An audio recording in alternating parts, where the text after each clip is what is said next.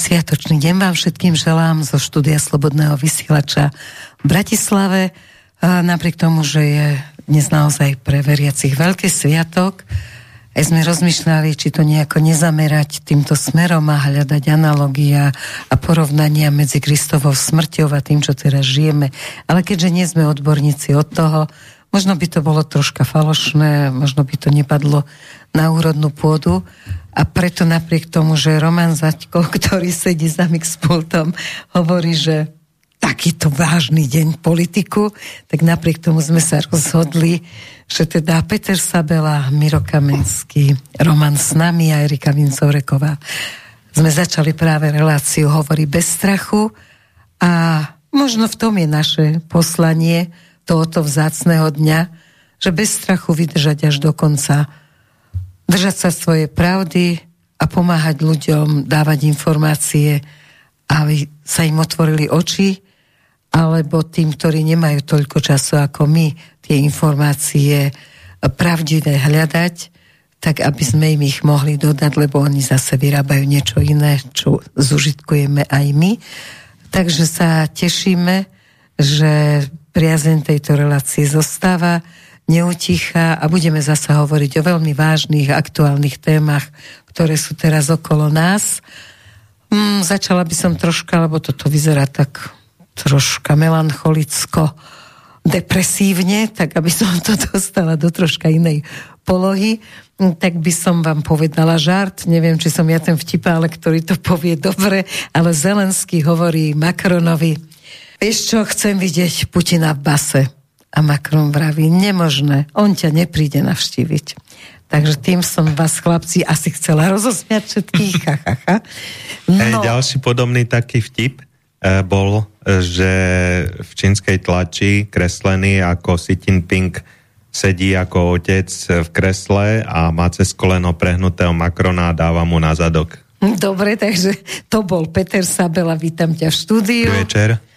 Pekný Vedľa večer vám prajem. Mirko Kamenský, áno, Roman sa vám prihovorí, takže vám rovno povie, že ako sa s nami môžete spojiť, pretože opäť je relácia kontaktná, takže budeme čakať na vaše telefonáty, odkazy alebo milé otázky. Tak pekný večer, pekný podvečer prajem všetkým poslucháčom. Naši hostia sú už pripravení odpovedať vám na vaše otázky. Zavolajte nám priamo sem do štúdia na telefónne číslo 0951 485 385, prípadne Vaše otázky píšte na adresu studiozavináč slobodnyvysielac.sk Keďže viem, že máte viacej informácií ako ja, tak ja dám len takú akože okrajovú otázku a vy dvaja budete odpovedať na ňu. Mení sa stretnutím čínskeho prezidenta a pána Putina sa úplne mení geopolitická situácia možno sa bude meniť akože aj význam území a význam ďalších vecí, takže hovorte k tomuto, čo sa môže zmeniť, čo môžeme očakávať, z čoho môžeme mať my aspoň nejakú minimálnu výhodu, alebo čo nás dostane do úplne zlého postavenia. No tak no, k tej návšteve čínskeho prezidenta Xi Jinpinga v Moskve môžeme takto povedať. No, Putin sa rozlúčil so Xiom na Prahu Kremľa a ten si, akože čínsky prezident Xi Jinping hovorí, teraz sa deje zmena, ktorá tu nebola 100 rokov. A dodáva, keď sme spolu, sme hnacou silou tejto zmeny. Mm. To je dosť vážna veta, alebo dve vážne vety. Ona tá prvá veta sa stala už dosť taká legendárna, určite ste v mnohých médiách počuli, tá veta, že teraz sa deje zmena, ktorá tu nebola 100 rokov. A to povedal čínsky prezident, prezidentovi Ruskej federácie Vladimírovi Putinovi. Čiže určite to netreba podceňovať, lebo to priateľstvo medzi tou Čínou a tou Ruskou federáciou, e, idem tak od konca, je vlastne strategická porážka zahraničnej politiky Spojených štátov amerických. E, od tohto ich varoval už Nestor zahraničnej politiky alebo vôbec geopolitiky. Henry Kissinger a povedal, že to je teda katastrofa, keď sa niečo také stane. No ale aby sa to ešte tak zduplovalo, tak vlastne k nim sa do, do tej veľkej trojky pridal ešte aj Irán, lebo Irán priamo dodáva balistické rakety e, do Ruska, e, aj 2000 dronov je teda za, ako za objednaných. Takže táto silná trojka, e, keď si to zoberieme, je to dosť také vážne. No a Putin povedal, že on teda súhlasí s tým, čo hovorí čínsky prezident a zároveň ten prezident mu povedal, že dávaj na seba pozor, drahý priateľ. No hmm. tak to sú dosť také vážne veci, lebo ak si to porovnáme s tou atmosférou, ktorá bola pred pár dňami, keď, tam bol, keď bol v Pekingu francúzsky prezident Macron, Emmanuel, tak tá situácia, by som povedal, bola diametrálne odlišná. Uh, mnohé tie rozhovory boli dosť také formálne, a tam by som dal ešte do pozornosti, že Aj zároveň, o, mno. O, oveľa to, to boli ozaj že formálne rozhovory. Um, z tohto pohľadu sa dajú nazvať, minimálne z pohľadu geopolitiky sa dajú nazvať, že boli neúspešné. Pre, preto Francúzsko, jednoznačne. Pretože to najdôležitejšie, že tomu... Takto. Bola tam aj predsedkynia Európskej komisie, Ursula von der Leyen, e, v, tej, v tom Pekingu, ale ona sa dokonca niektorých tých hlavných oficiálnych záležitostí ani nezúčastnila. Boli tam pri takom velikánskom okruhnom stole, to ste mohli vidieť niekde v televíziách, ako oni teda traja sedia, ale potom boli niektoré také, povedal by som, separátne, alebo teda bilaterálne rozhovory a nastala tam jedna vec. Mnohí členovia Európskej únie povedali, že no ale takto sa teda neprejavuje jednota Európskej únie, keď na jednej strane všetci chcú teda, že buďme proti tomu Rusku a zrazu vidíte k najväčšiemu spojencovi Ruska do jeho hlavného mesta. Lebo to je v diplomácii obrovský Jasne. signál, ak teda k tomu mm, čínskemu prezidentovi do toho Pekingu prišiel francúzsky prezident. Nie naopak. Nebolo to tak. Lebo e, k tej návšteve treba povedať jednu vec. Áno, Xi Jinping prišiel do Európy ale prišiel iba do Moskvy. Iba do Moskvy. Nešiel do Kieva, nešiel do Berlína, nešiel do Londýna, nešiel do Paríža. A to v diplomácii má veľký význam. Hej? Toto sú tie dôležité maličkosti, ktorých no. toto vie čítať, tak je jasné, že prečíta všetko. Takže ďalej rozklikávaj to, a čítaj, čo môžeš je, z tých Tam je strašne veľa... Uh, takto. Oni tam majú asi 50 bodov, to sa nedá zapamätať. Uh-huh. Akože to je tam, oni to hlavné vyhlásenie toho čínskeho prezidenta, alebo vôbec akože uh, to rezume z toho ich stretnutia, tak to je, ako napríklad Rusko a Čína sú presvedčené, že v jadrovej vojne nemôžu byť výťazov a nikdy sa nesme viesť. To na tú tému jadrovej vojny, hej. A takto, to sú, to sú ich oficiálne vyjadrenia. To nie sú, akože niekto si píše v nejakom Newsweek alebo Financial Times, alebo The Economist, hej. To sú vyjadrenia dvoch svetových vojenských veľmocí. Uh, toto mňa tak zaujalo, že Rusko pozitívne vníma postoj Číny k Ukrajine, a Čína pozitívne vníma ochotu Ruska začať rokovania. Uh-huh. To, to je dosť také... Ale Zelensky to neustále spochybňuje. No, tam podľa mňa tie rokovania, ak budú, ja neviem, ako dlho by trvali, a tam nie sú vytvorené predpoklady, ale ani z jednej strany na tie mierové rokovania, ale vôbec. Tam nie sú žiadne, e, lebo um, takto. Toto bol práve neúspech tej zahraničnej cesty toho Emanuela Macrona v tom Pekingu, pretože on sa snažil tú Čínu dostať na tú stranu Európskej únie a snažil sa teda, že aby nakriatol to Rusko, aby teda bolo také, tá Čína, aby bola taká, aby tá Čína bola taká proukrajinská. Kdežto Čína, či chceme alebo nechceme, striktne je pročínska. Áno, ona striktne pročínska. Striktne pročínska. Ona si hrá, uh, akože, povedal by som, svoju geopolitiku a ona si bráni svoje záujmy. No a uh, či, je v záujme Číny, aby teda Ruská federácia sa rozpadla a na severných hraniciach teda Číny, ktoré sú presne, ak to niekto chce vedieť, 4250 km, to je obrovská dĺžka. Takže oni nechcú tam mať nejaké antičínske útvary, lebo um, Číňania uvažujú v stá, storočiach. Oni neuvažujú, že 5 rokov, 10 rokov. Oni uvažujú v storočiach. A oni vedia veľmi dobre počítať. Uh, v 91. sa rozpadol Sovietský zväz a v roku 2004 už bolo NATO aj v Estonsku, aj po Balti, ako v Litve, Lotisku, Rumúnsku, Bulharsko, Slovensku a také. Čiže tam sa to rozšírilo tak, a to je len 15 rokov odtedy, ako sa to Presne. rozpadlo. Čiže oni, keď to, tie dejiny vnímajú na stáročia, pozor, Čína je 5000 ročná civilizácia. Napríklad Irán, čiže Perzia, 3500 ročná civilizácia. Takže my sa musíme na to dívať aj z toho pohľadu nie svojho, lebo ak my si dáme, čo bolo v Strednej Európe pred 5000 rokmi, tak budeme mať veľké problémy e, a pravdepodobne nenájdeme žiadne nejaké zápisy, že čo sa na území Strednej Európy akože dialo. To, to sú vážne veci, kdežto napríklad ja som bol uh, v Tajvane a tam, to, to je Taipei City, to je ako hlavné mesto, tam je obrovské národné múzeum, akože čínskej histórie, ale obrovské, môžete tam chodiť niekoľko dní, ale obrovské. A tam majú všetky tieto klenoty, zbierky tý, tejto 5000 ročnej histórie. Takže tam až pochopíte, mm, že čo je to za civilizáciu a tam pochopíte, že ako sa na to oni dívajú. To je presne ten ich veľký celosvetový rozmer a nie je to ten náš lokálny rozmer. No ale raz rozoberieme aj to, ako Slovania majú históriu a prečo nám ju anglosasi ničili.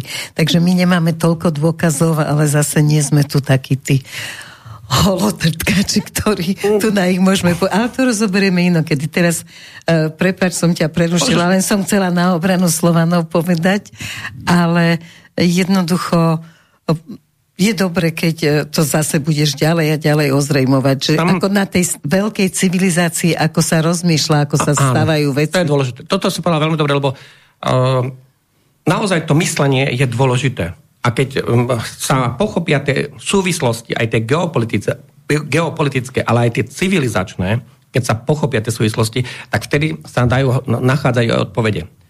Uh, to je možno problém, že keď sme spomenuli tie civilizácie, tak Mm, zase, mm, aby sme boli tak presnejšie, však Spojené štáty americké vznikli len 1776, tu máme niečo cez 200 rokov.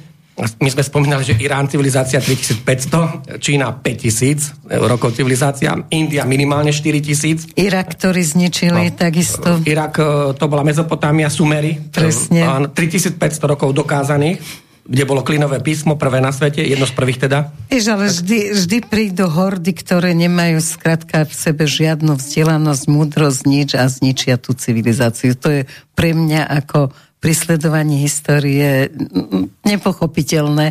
Vždy hovorím, Božko, ako to môžeš dopustiť, že vandali ničia vzácne civilizácie, ale momentálne sme v takom štádiu, že je možné, že táto civilizácia, ktorú teraz žijeme, že zanikne? Ak by niekomu preplo, niekomu tam na vrchu, uh, aby zošalel a rozputal by napríklad nejakú jadrovú vojnu, ale berme to ako hypotézu. Hej? Ano. Ale ak by sa také niečo stalo, tak um, je možné, hej, je, sú také zbranie, ktoré by teda dokázali zničiť. Hej? To sú všeobecne známe fakty. Tom... Dobre, vrátime sa uh, k tomu geopolitickému, okay. ale zase pre milovníkov zbraní a týchto vecí, tak Peter, teba prosím, povedz mi, ja som sa veľmi vylakala, e, keď prešla správa, že Veľká Británia a asi aj Amerika dodajú do Ukrajiny tie zbranie s obohateným uránom. Čo to bude znamenať? Lebo ako lajkovi to znamená, že ochudobnený, áno, nie obohateným, ochudobneným, že to vlastne človek sa vyľaká. Ten, kto nevidí do toho, tak povie, veď tak toto už je skaza, čo budeme dýchať, ako budeme žiť. No, týka sa nás to všetkých, ono nielen sa nás to týka už dávno, pretože iná ako priebojná munícia do tankov Abrams a Challenger ako s uránom ochudobneným neexistuje.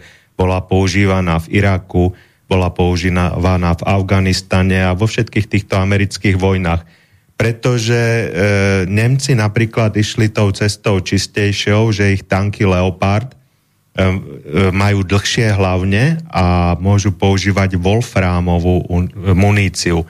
Wolfram je takisto veľmi jedovatý kov a veľmi drahý a e, vlastne Wolfram je skoro naj, najtvrdší kov, má e, myslím, že až deviat, deviatku v tej kategórii tvrdosti, už tvrdší je iba diamant ale je strašne drahý, takže Američania v snahe a Briti ušetriť pri tých všetkých vojnách, ktoré viedli, tak využívajú e, na priebojnú muníciu e, tie šipky, e, tenučké šipky e, v tých e, nábojoch, ktoré čisto kinetickou energiou tým, že letia obrovskou rýchlosťou, 13 tisíc metrov za sekundu, prerazia ten pancier a urobia z neho takú dieru ako pesťou. Mm-hmm. A vlastne pozabíjajú vnútru, vnútri tú posadku nie výbuchom, ale tou rázovou vlnou a tým, že sa tie kúsočky rozštiepia a poškodí tam. Ten tank zvonku vyzerá celkom ako nepoužiteľný, keď v ňom samozrejme nevybuchne Jasne. ešte tou rázovou mu, vlnou munícia, alebo tomu už úplne odtrhne hlaveň, e, teda väžu, ale vlastne tá obrovská energia tej šipky, ktorá vytaví do toho panciera dieru a je rozžeravená, vnútri sa rozprskne, tak poškodí e, zariadenie tanku a zabije posádku.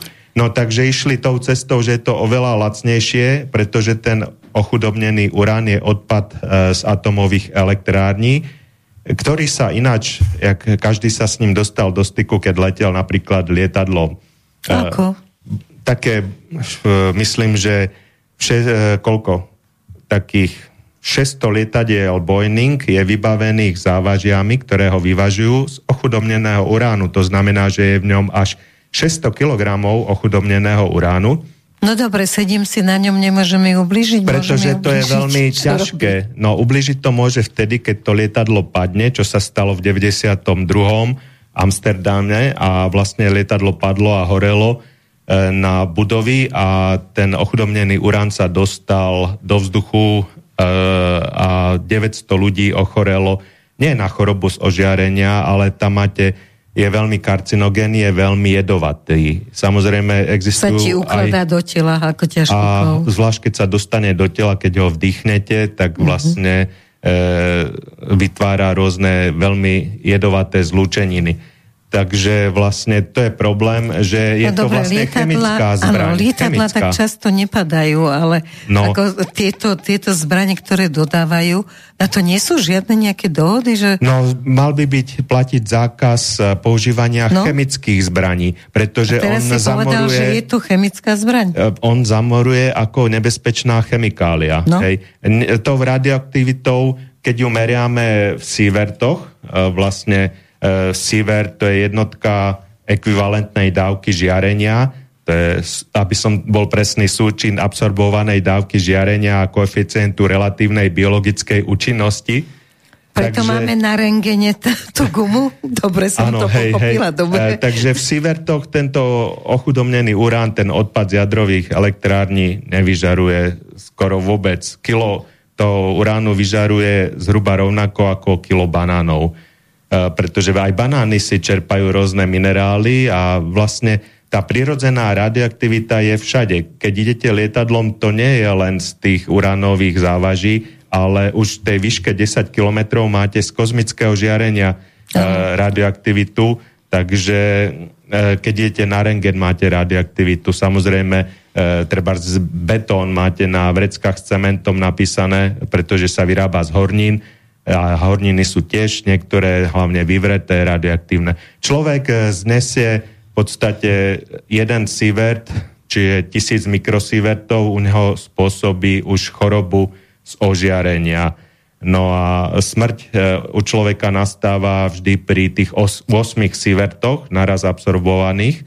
Uh, to je 8000 mikrosievertov. Napríklad no dobre, pes znesie tak, no. menej ako človek ale taký potkan znesie oveľa viac tak ako človek. vydržia, keď už nebudeme. netopiere, to, čo žijú v jaskyniach podzemí, sú samozrejme prispôsobené na to vdychovanie tých radioaktívnych plynov v jaskyniach a to vyžarovanie hornín, takže znesú možno 20 krát toľko ako človek.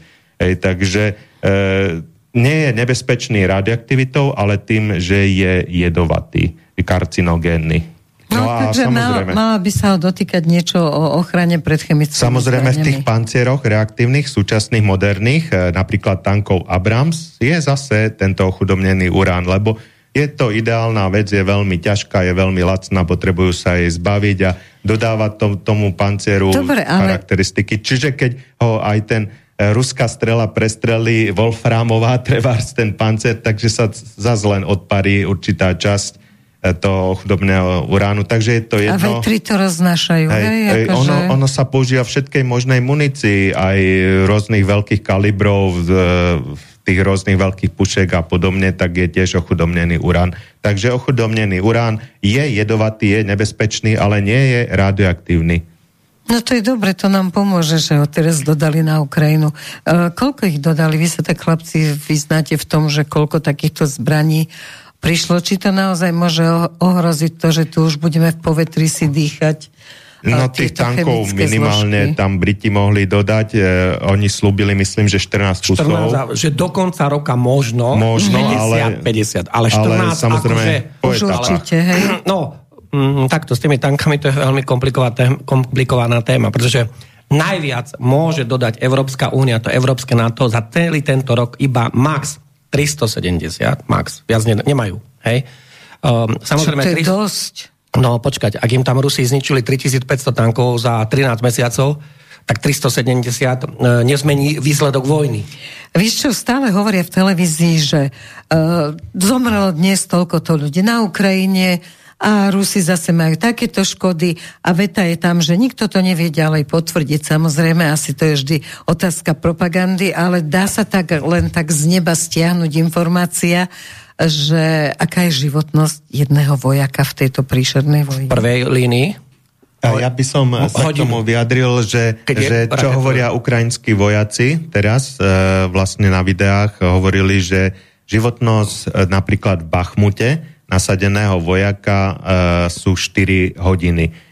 Uh, takže, lebo tam vytvorili v Bachmute, čiže po rusky Artyomovsk a podobne ako v Audievke a keď si pozriete mapu frontu ešte ďalšie, uh, také účka, čo už uh-huh. vo mhm. vojenských uh, učebniciach je, že to je ideálne miesto, keď do toho účka nalákate nepriateľa a z troch strán ho potom ničíte. Takže uh-huh. Rusi tam pohodlne sa vlastne usadili, po, pomaličky, strán, ako keby? Po, pomaličky postupujú a do toho účka vlastne stále e, Zelenský a posiela celý ten e, ukro-banderovský režim e, posiela nové a nové sily, ktoré sú tam pomaličky likvidované a vlastne týmto sa ohrozuje aj tá ukrajinská ofenzíva, čo tak dlho slubovali. Oni nejakú budú musieť urobiť, ináč nedostanú podporu od NATO Samozrejme, médiá ju hrozne nafúknú. Tu, to, e, čo má byť do mája, ako do 18. Áno, mája hej, má Zelensky niečo e, urobiť, nejakú ofenzívu, miestne. ináč mu nedajú toľko peniazy, nedajú toľko áno. zbraní. Myslíte si obidvaja, že naozaj sa to stane? Ja ti to poviem hneď, ako to bude, ja ti poviem aj, aj výsledok. Môžete si no, nahrať tento, tento rozhlas a potom si ho skontrolovať na jeseň. A ty to okomentuj, či no, ma klame. Takto. Od začiatku oktobra 2022 to je dosť veľa dozadu času. Od ano. začiatku oktobra 2022, teraz máme 7. apríla 2023, Ukrajinci nemajú žiaden výrazný vojenský úspech. Počula si ma? Žiaden. Akože Napriek naozaj... tomu, ako hovorí Zelenský, že porazíme, už teraz porazíme Rusov. Ako nie si, Nebude to dlho trvať. Nie si schopná mi, ani nikto mi nevie povedať, čo výrazné oni podnikli vo vojenskom zmysle uh-huh. od toho začiatku oktobra. Pretože 10. oktobra 2022 začal Surovikin, to je ten veliteľ ano. kozmických a vzdušných síl, Sergej Surovikin, začal to bombardovanie drónmi, raketami, letectvom tej ukrajinskej infraštruktúry, vojenskej, civilnej a tak ďalej Lutujem tých uh, Ukrajincov, je to katastrofa pre nich a je to katastrofa pre ten štát. Hej? No, takže ak od októbra nemajú žiaden výrazný vojenský úspech, straty majú obrovské, tam sú straty v 100 tisícoch. Teraz sa bavíme o tej živej sile, o tých vojakoch, ale aj tankov, uh, húfnice, tam sú obrovské straty. No, a ideme k tomu, tá téma je naozaj teraz veľmi veľká, to, čo si hovorá, ten, tá plánovaná ofenzíva, no veď, ale ona sa už plánuje od augusta. No áno, ale... Tam posledná ofenzíva úspešná boli dve bola Charkovská, tam sa Rusi stiahli v podstate z, takmer z celej Charkovskej oblasti. Tam, uh, to vyzeralo Rusi... na výrazné víťazstvo Zelenského? No víťazstvo, oni jednoducho sa stiahli tí Rusi. Ako Rusi tam nemali veľké straty, lebo uh, potom sa musíme venovať aj taktike tej vojny a taktike tej, tej stratégie, uh-huh. akú tu generáli vedú. A potom sa stiahli uh, z tej Chersonskej oblasti, z toho pravého brehu, kde je to hlavné mesto tej Chersonskej oblasti, Cherson, a stiahli sa za Dneper. Ale odtedy nemôžeš nikto povedať nič, že by mali nejaký výrazný vojenský úspech. A to máme koľko? To máme 7 mesiacov vojny. Toto Dobre, sú ako fakty. je to s Bachmutom tak? Je dobitý, nie je dobitý? Uh, Bachmut je na 80% dobitý a, možno už na 90. pôsobí v ňom iba tá súkromná vojenská služba Wagner Group, čiže Wagnerovci, ktorým hovoria aj muzikanti. Nie je tam nasadená ruská armáda, ako hovorí e, Evgení Prigožin, Áno. E, šéf Wagnerovcov, alebo majiteľ tej súkromnej vojenskej služby, široko ďaleko Bachmutu sú iba Wagnerovci. Takže Rusi tam de facto ich armáda nemá straty. Títo Wagnerovci zamestnávajú napríklad e, väzňov. Väzňov mm-hmm. síce aj keď nemajú vojenský výcvik, ale každá armáda potrebuje nevycvičených vojakov na tzv. prieskum bojov, bojom alebo obetovanie. To znamená, že e, keď idú do neznámej ulice, tam sa bojuje o jednotlivé domy, tak najprv dajú týchto nevycvičených, ktorí môžu obetovať, tých väzňov. Čo sa stane, tak z tej strany, z ktorej sa na nich ozve strelba, tak už vedia, už si vedia spočítať cieľe, čo majú nahlásiť na útokmi dronmi, čo mm-hmm. majú nahlásiť na letecké útoky, delostrelecké, alebo kde majú uh, oni strieľať. Takže, Čiže to sú ako na smrť idúci ide, ide, Ale to robí Ukrajina tiež vo veľkom, že tie ne, nevycvičených, zregrutovaných tak posielajú. Uh, každá jednotka musí mať určitý počet útokov za týždeň, čiže aj určité straty. A keď má málo strat, tak už sú podozriví, či náhodou nespolupracujú s nepriateľom a podobne. Už sú tam previerky, aj, už aj. sa tam menia velitelia. Takže e, treba má nariadené 5 útokov za týždeň, tak pošle vždy skupinku týchto nováčikov, tí idú na ten prieskum bojom, oni vidia, odkiaľ sa strieľa, kde má protivník rozložené sily, čo bolo kamufel iba, kde trčali nejaké Jasne, hlavne papierové, a, kartonové takže, tanky. E, a vedia, kde majú útočiť. Takže to sa robí na obi dvoch stranách a preto boli aj otázky, že prečo Wagnerovci obetujú týchto väzňov tí väzni dostanú milosť, ich rodiny dostanú zaplatené a ruská armáda potom nemá straty. Zatiaľ, čo ukrajinská armáda má také obrovské straty, že ich samozrejme nemôže zverejniť. To by de- demoralizovalo celý národ, takže priznávajú, hovorí sa, že petinu a šestinu tých strát a na ostatných z Európskej únie berú teda pre výplaty vojakov a že vraj si aspoň Počkaj, čo dobre som to videách, pochopila, že ako ľudia duše. sú už mŕtvi, mŕtve duše, duše a dostávajú na tom ako hej. žold na tých... E, Deli si to aj, aj to vedenie. Hej, delili si to, to vedenie, však e, Zelensky sa stal za rok vojny z milionára miliardárom. Áno. A deli si to samozrejme aj tí velitelia a všetci sú spokojní, lebo nemajú straty a všetci dobre zarábajú. Uh, takže uh, je to taká No asi si táto civilizácia zapl- za, zaslúži, No a platíme to samozrejme my, my a my, keďže nemáme peniaze, také krajiny ako Československo si berieme úvery a posielame a ručíme za úvery Ukrajiny, ktorá ich nikdy nesplatí. No a toto presne vlastne odsúhlasil náš parlament, takže možno, že keby sa udiali nové voľby, tak niekto to môže vytiahnuť a dá sa to aj považovať možno za vlasti zradu, lebo my sami, čo máme také dlhy, že nevieme, kto ich kedy splatí, tak ešte sme zobrali záruku. A požičali sme tým, si na testovanie a na vakcíny Presne. a na rôzne idiotiny. Čo... A tie vakcíny nikto nevie, kde sú, však sme ich nakúpili milióny, hej, musia sa vyjadzovať, lebo nikto ich už nechce. Pre každého sa... občana únie 10 kusov. Takže... Neskutočné. Ako, a za toto ešte nikto stále nie je v base, ale dúfajme, že to pôjde. No, Mirko, ty ja si myslíš, dokončím, že sa dá, áno, dokončí, dokončím ale dve vety. dám otázku, že ale potom či sa otázku. dajú nejakým spôsobom tie, zistiť, kam idú tie peniaze všetky, ktoré prichádzajú. Vie to niekto, už kontroluje to niekto no, nejakým spôsobom? Keď máš prístup na offshoreové účty od Panamy po Singapur alebo od Cypru, uh-huh. tak budeš mať presné Výborné. informácie. Ďakujem že, no, kam idú od tých nižších... A tí eh, Ukrajinci to nechcú vedieť, oni nechcú nižších, nejaký A tam je vojna, veď to pochop. Od tých mm-hmm. nižších, kam idú, tak to vidíme na hraniciach, ako sa e, nekonečné rady aut išli z Európskej únie, sa kupujú a idú na Ukrajinu. No. Takže colníci o tom vedia svoje, hej. Tak tam idú peniaze od tých nižších rôznych veliteľov a poskokov, ktorí čerpajú na tie mŕtve duše tiež peniaze. Čiže je to pravda, že vojna je o peniazoch. Rozpredávaním tej techniky, čo tam posielame my. Super, alebo žijú tu na, z toho, čo dostávajú. Tak dokončím tie dve myšlienky. Dokonči, prosím. Takže tá plánovaná ukrajinská ofenzíva, hej? No. No, e, tak si to môže každý vypočuť. Môj názor je tento. E, možno tam dojde k lokálnym prienikom, ale to vám teraz hovorím, mm-hmm. že Krym nebude dobitý. Aby sme to vyjasnili. Napriek tomu... A to Rusi, už pochopila aj Amerika, nie? Že Krym nebude dobitý. Rusi z dôvodu, alebo takto, Ukrajinci, teda no, ukrajinský prezident Volodymyr Zelenský, on teda striktne je za teritoriálnu integritu, za územnú celistvosť, teda aj za ten Krym. Lebo on chce Ukrajinu z roku 91 to je sci-fi, science fiction a fantasmagoria čistá. Z vojenského pohľadu. My sa bavíme o tom, že tam, vojen, tam je vojenský konflikt. Neriešme teraz, že právo, kultúra, neviem čo, história. My riešme, aká je vojenská situácia, hej? No, takže uh, môže tam dôjsť k lokálnym prienikom, môžu mať, e, dajme tomu, uh, takto. Ja som si myslel, že budú, tam sú 3-4 rôzne smery, kde by to mohlo byť. Hej? Čiže to môže byť ten záporožský front, mm-hmm. potom na ten Berďansk, uh, Melitopolský, uh, ten, to napravlenie, ten smer. Teraz ja som tak dúfal, že oni spravia niečo také, že voláte zautočia a potom urobia taký iný tajný útok. Lenže, čo sa stalo pred tromi dňami? Rusi im dronmi, myslím Ukrajincom, vybombardovali kompletne pri Odese všetky zásoby pohonných môd a vybombardovali im tam obrovské množstvo zbraňových systémov.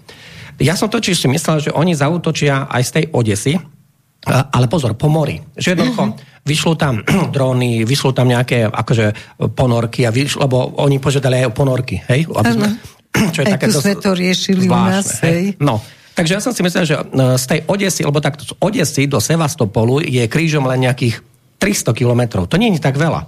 Hej?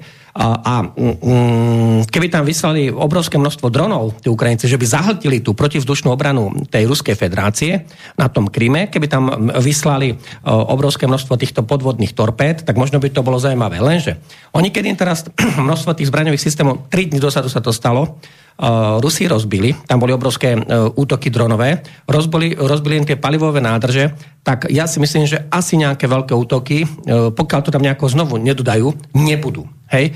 No, Rusi ale napriek tomu uh, tak preventívne robia stovky kilometrov obrovských zákopov na tom severnom Kryme. Keby náhodou došlo k prelomeniu tej línie, uh-huh. uh, takto, ja si myslím, že k prelomeniu frontovej línie dôjde. Takže áno, to na, dokonca byť lokálne prieniky, ak sa bavíme o tej vojenskej stratégii. Ale nedôjde k zmene toho výsledku tej vojny a nedôjde ako k tomu, uh, aby bol Krym dobytý. To vôbec, ale ja si myslím, že nebude dobytý ani Mariupol. Napríklad je množstvo videí, ktoré ukazujú Mariupol. Rusi tam teraz postavili 150 nových panelákov, obrovských takých, že 10 poschodových a, a dávajú ako týmto Mariupolčanom k, ako kľúče. A pozor, to nie je, že štátna televízia, to tam normálne ľudia natáčajú na mobily a, a dávajú to akože na videá a ak to bereme z pohľadu... Či, aby sa takýmto spôsobom ten Mariupol stal ruský, že bez no, boja dostaneš byt Rusi tam dali 28 tisíc, 28 tisíc stavbárov. No. To je dosť značné množstvo. To teda je. 28 tisíc. Uh, dali tam tisíce nákladných aut, proste materiálov na výstavbu tohto všetkého. Uh, teraz sú tam videá, ako obnovili školy, škôlky, ako no, otvárajú ich, to znamená, že da, spustili ich do prevádzky. A množstvo domov, ktoré boli teda poškodené, tak tie akože zrenovovali. Takže ten Mariupol má uh, také, taký iný život, lebo on bol dosť z jednej časti zničený, ale boli tam napríklad štvrtie, ktoré, v ktorých sa tak nebojovalo, tie neboli zničené. Takže tá ofenzíva, podľa môjho názoru, môže, môže, nemusí, ale môže, to je veľký rozdiel aj v práve, môže a nemusí. Môže dôjsť lokálnym prienikom na fronte, môže dôjsť viacmerným útokom.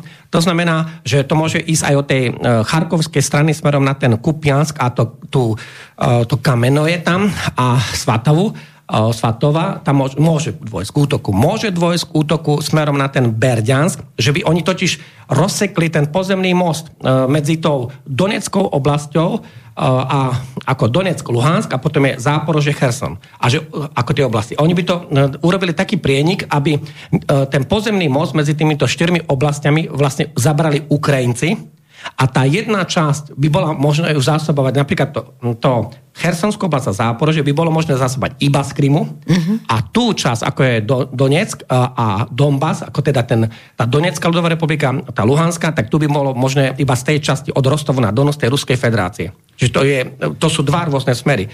No. Kým som sem šla, tak sa ma pýtal kamarát, že opýtaj sa, že prosím ťa, prečo Rusi nezničia infraštruktúru, prečo sa tam môže dostať tank nový a ja neviem, čo všetko tam dostávajú.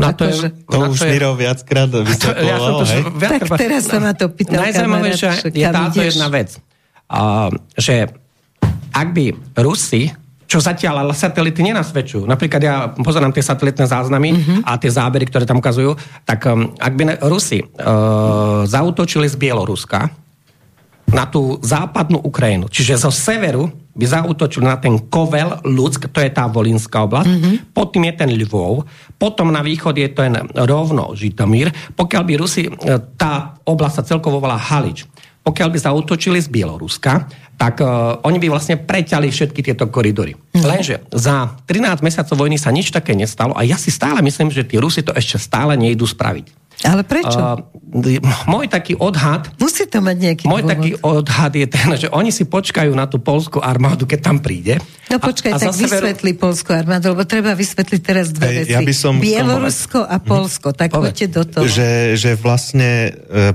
plán A Zelenského je táto ich ofenzíva, ktorá nemusí teda vysť, môže vysť uh, tak, že napríklad zautočia Prepačte, niekde... tá ofenzíva skrachuje. Veľmi to nečakane. Veľmi skrachuje. nečakane. A čo je najviac nečakané, čo nikto nečaká, uh, čo sa pošuškáva, že Ukrajinci zautočia nie na Donbass alebo na Krím a podobne, ale že, že zautočia priamo na Rusko. Napríklad už uh, včera uh, chytili skupinu na uh, dvoch džipoch uh, 20 diverzantov, sa pokúšalo prejsť hranicu do Ruska. Hej, robia tam rôzne teroristické útoky. Teraz bol výbuch, e, pri ktorom zahynul vojenský korešpondent, to, čo mal prezivku Tatarsky, hej. Áno.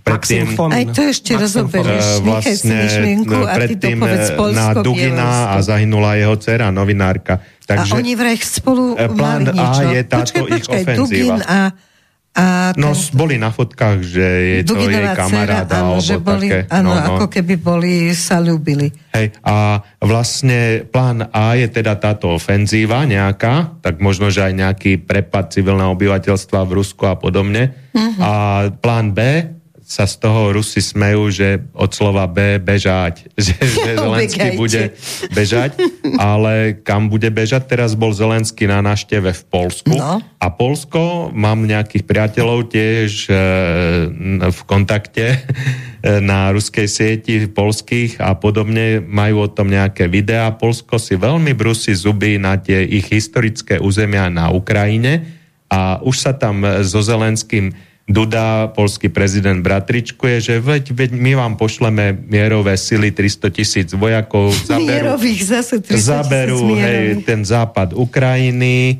a tým ho nedostanú Rusi. Takže si to zoberie Polsko, Maďarsko samozrejme si brusí zuby na, na to Zakarpatie. Mm čo platí. Ale Maďarsko tam nepošlo vojsko, to je Hej. jasné. To je obrovské. Ma- a 300 tisícové vojsko, to zase nie je vôbec 300 tisíc zábava. svojich pasov Maďari roz, rozdali tam Ukrajincom, takže to je ďalšia vec. No a nie, na niečo, na tú Bukovinu severnú si brusí no, ale Rumunsko. to je do diplomaticky, ale tam sú už dve oficiálne vyhlásenia. Takže toto... Ale tam je aj nejaká bukureštská dohoda. To je hej, niečo iné. To je iné, No ale hej. treba ich dovysvetľovať. B9, hej to je tých 9 krajín, medzi no. ktorými sme, my sme Áno. tiež, ktoré tak, chcú Američania obetovať na presne. vojnu proti Rusku. Presne. Takže to sú hranice od Polska dole cez nás na juh, ktoré sa vlastne Bukurestská deviatka majú zapojiť do nejakej tej vojny proti Rusku, ktoré obetujú, aby nebolo NATO zapojené do vojny, ale vlastne týchto 9 krajín. No a Poliaci veľmi chcú túto oblasť, ako je Lvov, ako je Halíč, aj t- tie mesta ako Katín a podobne, to sú historické polské územia a veľmi, veľmi to chcú a je to irónia, lebo uh, Ukrajinci najviac nenávidia Rusov a Poliakov, takže si musia, uh, a Rusi a Poliaci si zrejme najviac rozdelia ich územie.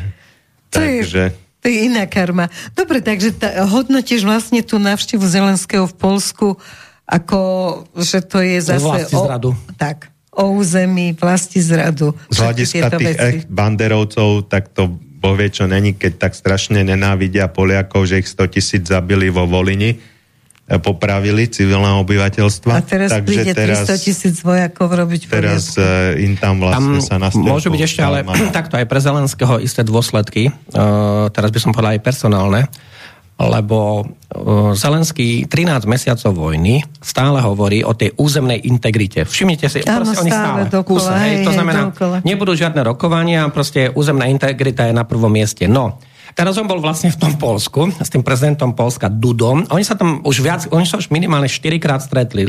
Počas tej 4 krát. Buď bol jeden tam, druhý tam, ako buď v Kieve, alebo teda v Lvove. No ale tak, Alebo vo tam, vlaku. Áno, ale tam teraz vlastne ako keby dohodli nejakú, nazvem to, Polsko-Ukrajinskú úniu alebo Polsko-Ukrajinskú federáciu, že tá západná časť teda by sa pričlenila nejakým spôsobom k tomu Polsku. Tým pádom by mohla vstúpiť akože, akože do NATO, akože do Európskej únie, lebo by bola súčasťou toho Polska. Čiže tie konsekvencie aj tie geopolitické sú ale ozaj úplne iné. No, A uh, takto, uh, satelity hovoria jasne, Rusi majú na tej hranici uh, tam s Bieloruskom, teda to je na sever od tej Haliči, od Lvova, maximálne 15 tisíc vojakov. To není na žiadny útok. Hm? To je nič. Akože na takýto útok to vôbec nie je. Tam potrebujete na 730 tisícový Lvov vy potrebujete 100 tisícovú armádu, ak chcete tam ako to dobiť. Hej? Ale ja si vôbec nemyslím, že to je cieľom Ruska. Ja som stále presvedčený, že tá armáda Ruskej federácie sa ne, neposunie ani za Karpaty. Myslím, Karpaty to, sú ten, to je ten oblúk, mm-hmm. keď idete zo Slovenska na Ukrajinu, tam je to Hoverla, to je najvyšší bod Ukrajiny, ako najvyšší kopec, 2000 metrov má. A oni, no a od, od toho, od toho karpatského oblúka vlastne na ten smerom k nám a k maďarským hraniciam je to Zakarpatie. A to Zakarpatie ale není také hornaté, ako je potom ten karpatský oblúk. A potom, keď je, končí ten, ten karpatský oblúk, tak potom vlastne od Polska, tam je rovina možno 1100 km až na ten Donecký front. Čiže tam sú, e, my musíme pri vojnových udalostiach alebo akciách, operáciách brať aj teritorium do úvahy, či tam máte veľké rieky, či tam máte kopce, či je to zjazné, lebo e, ak tam je potom 1100 km rovina a tam dole tam sú už také stepy, tam tá Chersonská, tá, tá záporovská oblasť, to sú také akože, akože stepy. No a k tej vojne, ako tragédia je to pre tých Ukrajincov, lebo podľa mňa sú to úplne zbytočne vyhodené akože životy, Úplne to je ako, tam je, to budú hrozné dôsledky zo, zo všetkých strán. A teraz, keď sme sa bavili o tom, že aké to môže mať dôsledky pre toho Zelenského, pretože tak na jednej strane banderovci, oni jednoznačne sú za to, aby bola tá územná integrita. A teraz niekto príde a povie, že a OK, tak my akože čo, polovicu Ukrajiny pustíme a tá zvyšná pôjde akože do, do Polska, do Európskej únie. Však to, tým pádom to je voláka taká schizofrénia, lebo buď chcem územnú integritu a bojujem teda Jasne, za tých 600 tisíc kilometrov štvorcových, áno, alebo potom si poviem, že viete čo, tak mne stačí tých 160 tisíc kilometrov na západe a tie pôjdu akože do Európskej únie. Dobre, a myslíš si, že táto bratská pomoc Polska je riadená z Ameriky? Áno, Ano. Ale Poliaci na to majú vážny záujem. Oni historicky o tú oblasť majú vážny... Oni, o, a majú oni, to poženané z USA. Oni o tú oblasť majú záujem od, od roku 1600. Dobre, takže sa vraciame no na začiatok. No a znovu hovoria o tom, čo sme videli v, o veľkom polskom veľkofilme, e, vlastne ohňom a mečom, e, Žeč Pospolita. Takže Aha. presne o tomto hovorili Zelensky s Dudom. Žeč Pospolita, to bola veľká krajina, na území dnešného Polska a Ukrajiny, ktorá vtedy existovala. No a vysvetlili sme to Bielorusko, ešte to musíme doplniť, no to... Do že o tom, že uh, hovorí sa, že teda Lukošenko je len vazál a že vlastne všetko uh, v tom Bielorusku... Tak to, mm, to Bielorusko, tam je iná zaujímavá vec, možno no. to mm, ako poslucháči postrehli Ruské jadrové zbranie v Bielorusku sa rozmiestnia v blízkosti hraníc so západnými susedmi. Taktické ano. jadrové A teraz vieme, kto sú tí západní susedia? To sú štáty NATO. Čiže to je Lotisko, Litva a Polsko. A teraz dávajte pozor, že koľko tie tri štáty majú hranicu s tým Bieloruskom. No. 1250 kilometrov. Počuli ste? Obrovská. To, to je len pre porovnanie. Slovensko má hranicu s Ukrajinou 98 kilometrov. A Lotisko, Litva a Polsko majú hranicu s Bieloruskom spoločnú 1250 km. To znamená, toto považujem za nie veľmi rozumné z pohľadu e, štátov na to, že došlo k tejto situácii, že došlo k tejto eskalácii, lebo poprvé, tie strategické aj taktické jadrové zbranie sa posunú minimálne o 500-600 km na západ to je veľmi významné, hlavne v, v, pri nejakom útoku. Čiže uh, my sme dostali o 500 km, 600 km na západ, bližšie k nám. Pre, to nás ohrozuje, hej? Dostali sme akože tieto jadrové zbranie a tie krajiny, ktoré si teda myslia, že ako to super spravili, tak oni budú mať na 1250 kilometroch akože, e, akože jadrové zbranie. No a tam je napríklad ešte tá jedna vec. No, Lukašenko s Putinom, oni majú také vynikajúce vzťahy teraz, že v podstate stále sa navštevujú. Stá... No, a tam treba povedať, že takto. Uh, Ruská federácia a Bielorusko, oni sú vlastne zväzový štát z hľadiska aj vojenského. Takže Ruská federácia toto považuje tak, že poprvé je to so súhlasom legitimných orgánov, čiže je to so súhlasom prezidenta Lukašenka, vlády a tak ďalej, to je prvá vec. Druhá vec je tá, že uh, je to z ich pohľadu zväzový štát kde teda je to rozmiestnené na území toho akože jednotného zväzového štátu. Ak sa na to dívame politicky, vojensky, tak, tak, tak oni to vidia takto. Pretože tam je ďalší paradox, keď my sme sa bavili o tej geopolitike, pretože tá, to Rusko a tá Čína, oni vyzývajú Ukrajinu, aby zabránila prerastaniu krízy do tej nekontrolovateľnej fázy. To je veľmi dôležité eh, z pohľadu tej, hm, povedal by som, katastrofálnej nejakej možnej vojny, aby ten konflikt naozaj neeskaloval ďalej. No a teraz e, znova tá Čína a to Rusko, oni povedali, že oni podporujú vzájomnú globálnu energetickú bezpečnosť. Áno. To je tiež také dosť významné, lebo uh, Rusko je jeden z najväčších exportérov všetkých energií, respektíve všetkých tých prírodných zdrojov. No, netreba ich menovať, to je uhlie, ropa, proste všetko, čo je to veľa. No a teraz uh, oni, dvaja, uh, aj Putin, aj ten Xi Jinping povedali, že oni trvajú na tom, aj Ruská federácia je Čína, že NATO, čiže Severoatlantický pakt ako vojenská aliancia, musí prísne dodržovať obranný charakter svojej organizácie a rešpektovať suverenitu ostatných krajín. Mm-hmm. No a Teraz, tam je ešte tento podstatný moment. Rusko a Čína sú proti vytváraniu uzatvorených tých výlučných blokových štruktúr, tej blokovej politiky a tých protichodných. Čína v tom má veľký význam, pretože to, ten azijsko-tichomorský región, tam vlastne Američania vytvárajú nový blok s Austráliou. A to Čínu zaujíma, pretože to je ich, akože povedal by som, geopolitická sféra pôsobnosti. Oni, oni to považujú. Áno, to je ich záujem. Takže na toto oni majú akože akože povedal by som, aby sa to takto akože riešilo. No a je tam ešte tam napríklad takáto vec, že Rusko a Čína sú presvedčené k tej atomovej vojne, hej, že všetky jadrové mocnosti by nemali rozmiestňovať jadrové zbranie mimo svojho územia. Mm-hmm. No, to je troš, troška také problematické, lebo Spojené štáty majú rozmiestnené jadrové zbranie asi v desiatich krajinách. Tak napríklad Nemecko, alebo Belgicko. Bavíme sa o tých starších Rumunsko. krajinách, no, o tých starších krajinách Jasne. NATO, hej. Takže to je tiež také akože dosť, akože by som povedal, no, zaujímavé. No a t- teraz uh, Rusi troška prihriali si akože polievočku s tým, co Čínou tým, že Rusko oficiálne povedalo, že Rusko považuje Tajván za neoddeliteľnú súčasť Čínskej ľudovej republiky a je proti akejkoľvek forme, forme nezávislosti. No a teraz urobím toto strí, že v Tajvane budú o chvíľu voľby a môže sa stať, že ten, kto príde nový, Nepríde. Tak... Ja som na Tajvane bol. Tajván je silne proamerický, uh, neverím tomu. Tajván je tak prepojený a dokonca aj s Čínou, však tie najväčšie koncerny, ktoré vyrábajú čipy, a Tajván je v štyroch technologických odvetviach číslo jedna no. na svete, číslo jedna, alebo je v prvej trojke. Čiže 23 miliónový Tajván. Čína nemá záujem rozbiť si zlaté vajce. Tajvan je pre Čínu zlaté vajce. No ale pustiť nechce. Však ale na čo? Ako, takto, medzi tou čínskou pevninou a tým Tajvanom je nejaký prieliv dlhý alebo široký, teda 180 km. Na čo by to nerobili? To je v poriadku. Ja hovorím o tom, že sa bude snažiť Amerika vyprovokovať. Amerika nespraví tam nič, pretože Amerika Veď nebola teraz schopná... provokujú. Ale v tom sú oni dobrí. Ako, Amerika to spraví dobre cez médiá, ale veď pochválme. Mm-hmm, yes. Oni sú šikovní cez médiá, vedia e, cez peniaze rôzne Marketing veci. skvelý. Áno, to majú skvelé veci, ale takto. Čína práve, keď sme sa rozprávali o tej 5000 ročnej civilizácii, Čína im na to neskočí.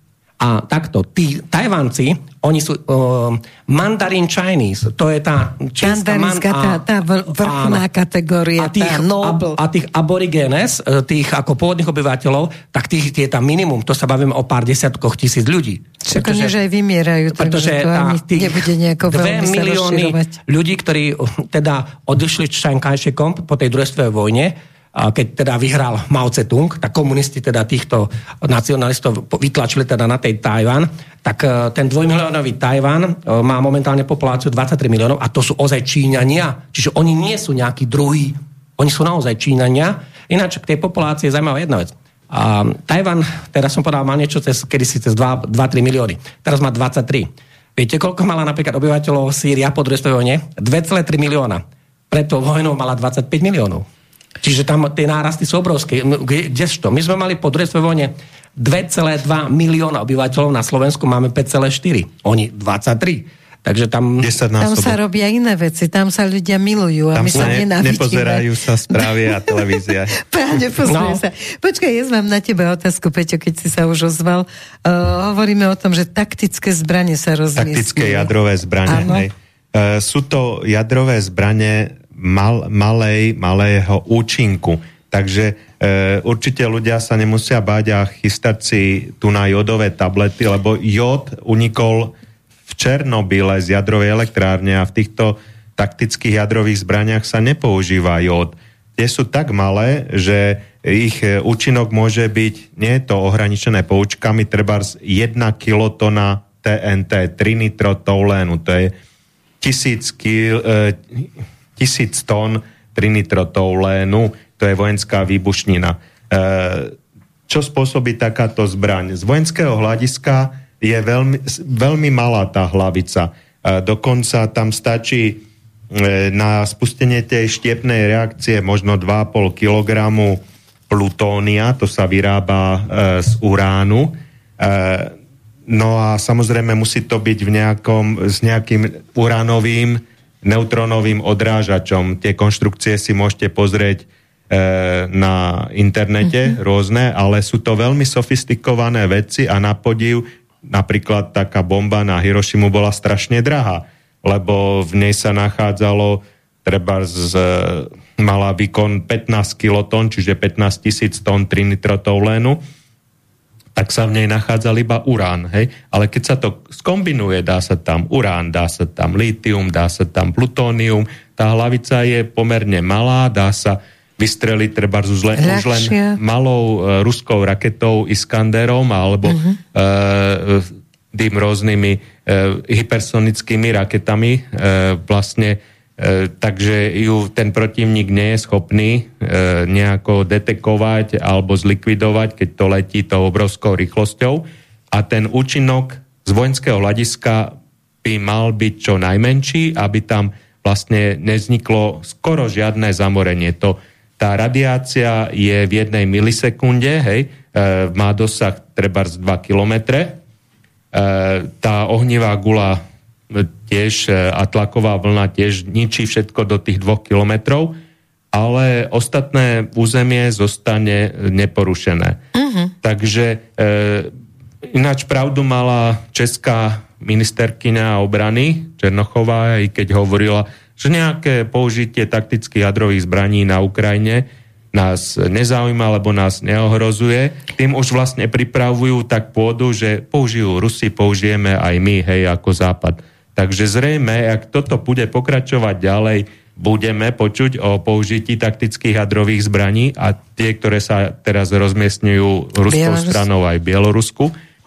No a ich účinok je lokálny, hlavne pri tom vzdušnom výbuchu, keď sa nevymrští e, pri pozemnom výbuchu sa vymrští určité množstvo toho prachu, vidíme ten atomový hríb uh-huh. a tým krátkým ožiarením na krátky čas tento prach je radioaktívny a môže ho vietor roznášať, tak môže ho zanezať aj treba na tú stranu e, toho, kto ho použil. Tak to nie je cieľ. Ale keď to použijú e, vzdušný výbuch, tak spália vlastne na Zemi ten hryb nie je, spália iba ohnivá gula niekde vo výške, e, spália na zemi to nepriateľské mesto alebo tu nepriateľské zoskupenie síl. No a je to dokonca aj pomerne lacné, keďže sa používajú tieto moderné konštrukcie.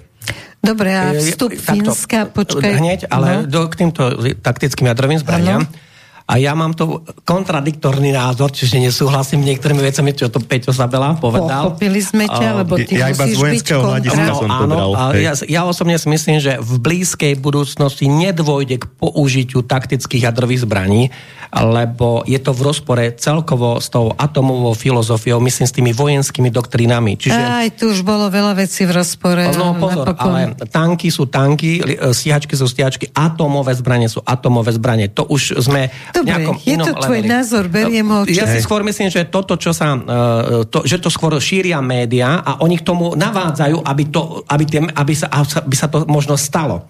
Ale môj názor je ten, že aj v tých generálnych štáto, štáboch sú aj rozumní ľudia. Ah. Nie sú všetci blázni, hej? Ale vždy zvíťazí blázon. Nie, nakoniec. ale médiá veľakrát prekrúcajú. Nesúhlasím ani s tým, čo sa tam v ruskej televízii rozpráva tí moderátori a tí kaďakí treťotriedne politici uh-huh. o kaďakých vojenských úderoch. No.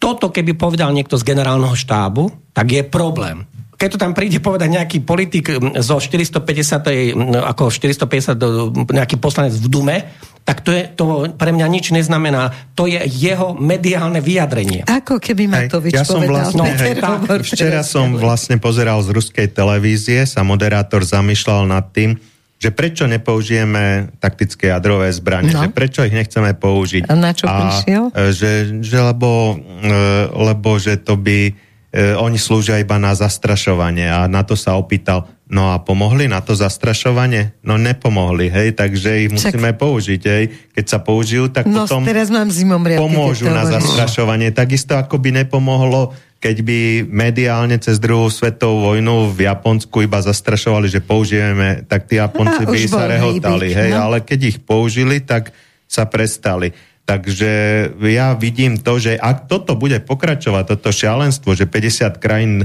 sveta tam bude ladovať eh, vojakov, žoldnerov a zbrane a peniaze proti jednej krajine, hej, tak, tak tá polovia. krajina je atomová veľmoc, tak ona ukáže, že máme aj takéto veci a sme Netreba ochotní použiť. Netreba dráždiť, hej, to je Takže fakt. myslím si, že ak toto bude pokračovať, neviem ako dlho, hej, Miro povedal blízkej budúcnosť, neviem presne definovať blízku budúcnosť, ale ako náhle by boli Rusi v nejakých úzkých že niečo im netam... Tak už tu máme ale nie v tej budúcnosť. Teraz si to veľmi dobre nie sú v tej situácii. Nie sú, ale my nevieme, ako sa to bude vyvíjať. Počkať, ale Ruská federácia nie je v takej situácii, že v nejakej existenčnej katastrofe Jasne. vojenskej, aby ona potrebovala použiť taktické Len počkaj na, tú ofenzívu, počkaj na tú ofenzívu, no, ktorá má zachrániť nie, alebo zlikvidovať niekoľko roka, lokálnych prienikov a po niekoľkých ja mesiacoch skrachuje. Uvidíme. No to uvidíme určite, pretože ešte raz, oni nemajú tí Ukrajinci na to kapacity. Jasne. To sa dá prepočítať, keď tam jednoducho nie je také množstvo. Keby mali 5000 tankov, keby mali 2000 bojových stiačiek, keby mali e, toľko e, ako munície, keby tam mali aspoň 5 miliónov tých delostredských granátov, keby tam mali nie 20 himarcov, ale 600 himarcov a do toho aspoň pol milióna striel, tak sa môžeme baviť Áno, všetko sa dá vyrátať to a predpokladať. Dobre, no, poďme na to Fínsko. Nie, no, ešte, dobre, ešte k tomu povedz. dodám, že jedna vec je, že by ich použili, keby sa Rusi nedarilo im na fronte. A druhá vec, keby Ukrajinci urobili teroristický útok na území Ruska, tak, o ktorý sa stále snažia, tak ako Rusi začali bombardovať celú Ukrajinu po Krymskom moste, tak e, vlastne po teroristickom útoku, aký bol teraz na Tatarského, e, ale vyžiadal si teda iba jednu obed a myslím 37 ranených, uh-huh. ale no. keby si to vyžiadalo stovky obetí, tak by samozrejme celá ruská verejnosť požadovala, použijeme na Kiev a všetky centrá uh-huh. riadenia v Ukrajine e, a zo skupenia Zase vojsk nesúhlasím. taktické jadrové Z jednoduchého dôvodu a e, Ruská federácia nebude reagovať ani na 5 teroristických útokov taktickými jadrovými zbraniami. Myslím takéhoto charakteru. Keby to bol teroristický útok taký, že zautočí sa na Moskvu napríklad takým spôsobom, že tam pustia 150 rakiet, no. ako myslím ako nejakého charakteru, no. že, že e, by, ja neviem, obrovské časti Moskvy boli nejako napadnuté, tak to je niečo iné. Ale individuálny teroristický akt na individuálnu osobu, aj keď to bolo na civilnú osobu, myslím v tej reštaurácii v tom Petrohrade, tak to nemôže mať také konsekvencie, aby taká veľmoc použila jadrové zbranie. Napríklad, ale, 10 takých. Pozrime si teraz pásmo Gazy, hej. E, dosť ste pozerali izraelský seriál Fauda, tak viete, že ako tam nechceli v pásme Gazy, e, nedaj Boh použiť Izraelci drony, lebo použijú, e, lebo môžu zabiť civilov, hej. No. Ale teraz, ak si pozriete dnešné správy, ak sa veselo bombarduje celé tak. pásmo Gazy a nepozerá sa... Stačilo vymeniť to bolo, za ostrejších vládu, A tiež to bolo vyprovokované. Hej, boli tam určité útoky na Izrael a určité skupiny sa no. splánovali A tie provokácie útoky. dnes sú jedna z taktík toho hej. boja. Takže e, samotná verejnosť teraz už požaduje Ruska, ako vidíme z tých ruských médií, že použijeme alebo nestojí nám to za v životy ruských vojakov, keď máme takéto Nie. niečo. O, Takže dobre, uvidíme. ako- no. Dobre, Mirko, ty Dobre to hovoríš, vnímaš inak, mne- ale ja, je dobré, ja som, v ja som na strane môžu- Petra, lebo ja si myslím, No, a mám byť. tam tiež nejakých priateľov. Len ja mám a, asi troška špecifike, špecifickejšie informácie a ja sa na to dívam z toho hľadiska. Mne sa páči všetko, čo Peťo doteraz povedal z hľadiska, napríklad tá, ten seriál Fauda, ten, to je super seriál, hej, fantasticky, to výborne spravené a veľmi popisuje tie izraelsko-arabské reálie. Ale zase, veľmi nevhodný príklad na pochopenie e, vojenského. Tak najprv takto. Ruská federácia má cez 17 miliónov kilometrov štvorcových. Izrael má, viete koľko? 20 tisíc. Izrael je menší o polovicu, my máme, 5, my máme 49 tisíc kilometrov. To znamená, Izrael nemá hĺbku, Izrael nemá kde ustupovať. Izrael je obklúčený 300 miliónmi Arabmi a je sám. Tam všetky štáty sú moslimské, od Turecka, Sýria, Libanon, Irak, Irán, uh, Nájde si miestečko Egypt. na. Ukrajine. No, tam si vlastne rozloží. samotný No, Izrael ale je ešte rozdelený, vlastne tam sú tie palestinské územia, áno, tam je áno. pásmo Gazy No. a v strede je taký slížik Izrael. Áno, no čiže uh, Izrael nemá vojenskú Je hĺbku, nemá kde ustúpiť a je obklúčený 300 miliónmi obi, uh, nepriateľmi, ako moslimskými nepriateľmi, akože, hej. Teraz, keď to obrátime na tú Ruskú federáciu, Ruská federácia má milióny kilometrov štvorcových územia. Uh, do Moskvy je z tých, najzáp- z tých najvýchodnejších hraníc Ukrajiny viac ako 500 kilometrov a tam ani nie sú momentálne zoskupenia nejakých vojsk na tej ukrajinskej strane. Veď ešte raz satelity vám to všetko povedia. Ako vy neskováte 200 tisícovú armádu, tam musí mať 10 tisíce vozidiel, 10 tisíce zbraní, musí mať tisíce vozidiel kuchyňu, musí mať osobné vozidla. Veď to je, to je systém, ktorý jednoducho neskováte. Dnes vidno všetko. Vám nepomôže žiaden vysoký plot. To znamená, satelity vám povedia všetko. Napríklad ty si spomínal toho Prigožina, hej, čo je šéf tej, tých Wagnerovcov. Tak teraz on skritizoval ministerstvo zahraničných vecí USA a povedal, no to oni sú troška v omeškaní s nejakými vnímaniami, lebo oni sa vyjadrili, že ten čínsky balón, ak sa pamätáte, ich ináč lietalo tam viac, že ten čínsky balón, ktorý lietal vyše týždňa nad tou Severnou Amerikou, nad tým štátom Montana a popri hraniciach, on preletel aj do Kanady, potom sa sa vrátil, tak ten čínsky balón, potom ho tí Američania zostreli. A e, keď ho zostrelili, tak sa zistilo, že on mal aj voláke také nejaké špionážne zariadenia, no veľkosti mobilu, ako mobilného telefónu. A oni teraz obvinili, že tá čínska spoločnosť údajne vraj dodávala e, vojenské informácie aj aj akože Prigožinovcom, akože teda uh, týmto Wagnerovcom. A on ich v televízii vysmial a povedal, počúvajte ma, ale vy ste ozaj vo meškaní. Wagnerovci majú 20 satelitov, ktoré im poskytujú informácie, skenujú územie, skenujú územie, radarovo všetko skúmajú a ak si vymyslíte, že my sme zameraní iba na teritorium, akože Ukrajiny vôbec nie. My máme zam- zameraný aj Pentagon, aj budovu ministerstva zahraničných vecí v USA, my máme zamerané Washington, New York, Los Angeles, proste majú všetko. S tým, že využívajú to. Takže on, um, tam, tá vojna je v absolútne inej dimenzii. To nie je len o tom, že ako nás tu tie médiá, oni nás stále zavádzajú do nejakých tlakov. Je to tak. Um, Izrael má v, je v absolútne odlišnej situácii, on nemá kde ustúpiť. Mm. Tam, to je úzučká krajina popri stredozemnom mori a dole má pár kilometrov uh, v tej, uh, kde Eilat, tam bolo niekoľko desiatok tisíc Slovákov na dovolenke. Ak ste boli napríklad v Egypte, ja. v Tabe na dovolenke, tak prebehli ste do Elatu na dovolenku aj v Tabe. A, vedľa- neodporúčajú. Vtedy to ešte bolo, že nesmela No. som mať v pase egyptskú Áno. pečiatku, akože colnú, Aj z lebo by ma nepustili. Aj z Jordánske akaby, z Červeného mora, čiže nové Eilatu. pasy vyrobiť. Dokonca sa tam lietalo, sa mi zdá istý čas, boli aj linky z Bratislavy, ale z Viedni letíte do Tohelatu kedykoľvek, to je celoročné stredisko. Takže oni nemajú kde tí Izraelci ustúpiť. Rusi sú v absolútne inej situácii a e, Rusi, e, oni dávajú pozor na to, čo im predsa len hovorí tá Čína. A tá Čína je striktne proti, proti použitiu tých jadrových zbraní. Pretože ak sa začne s tými jadrovými zbraniami, Vieš, ale vždy platí to, že zatiaľ. Nie, v každej sa- politike zatiaľ. ak sa začne používať jadrové zbranie, napríklad, že vy ste nám spravili teroristický útok na toho Maxa Fomina v Petrohrade, tak my vám... One, to nebude, to je hlúposť. To, to je proti vojenskej logike, to je proti tým dohodám s tou Čínou, z toho dôvodu, že ak by sa takto začalo útočiť tými zbraniami, tak ti garantujem, že Západ dodá 150 taktických jadrových zbraní Ukrajine a máme veľký problém. A toto nechce ani Západ, pretože to není také jednoduché, že my vám teraz ukážeme. to ešte nič neznamená. Ešte sa môže stať, že aj tá druhá strana niečo ukáže. A potom by nejaká ukrajinská ofenzíva bola nič.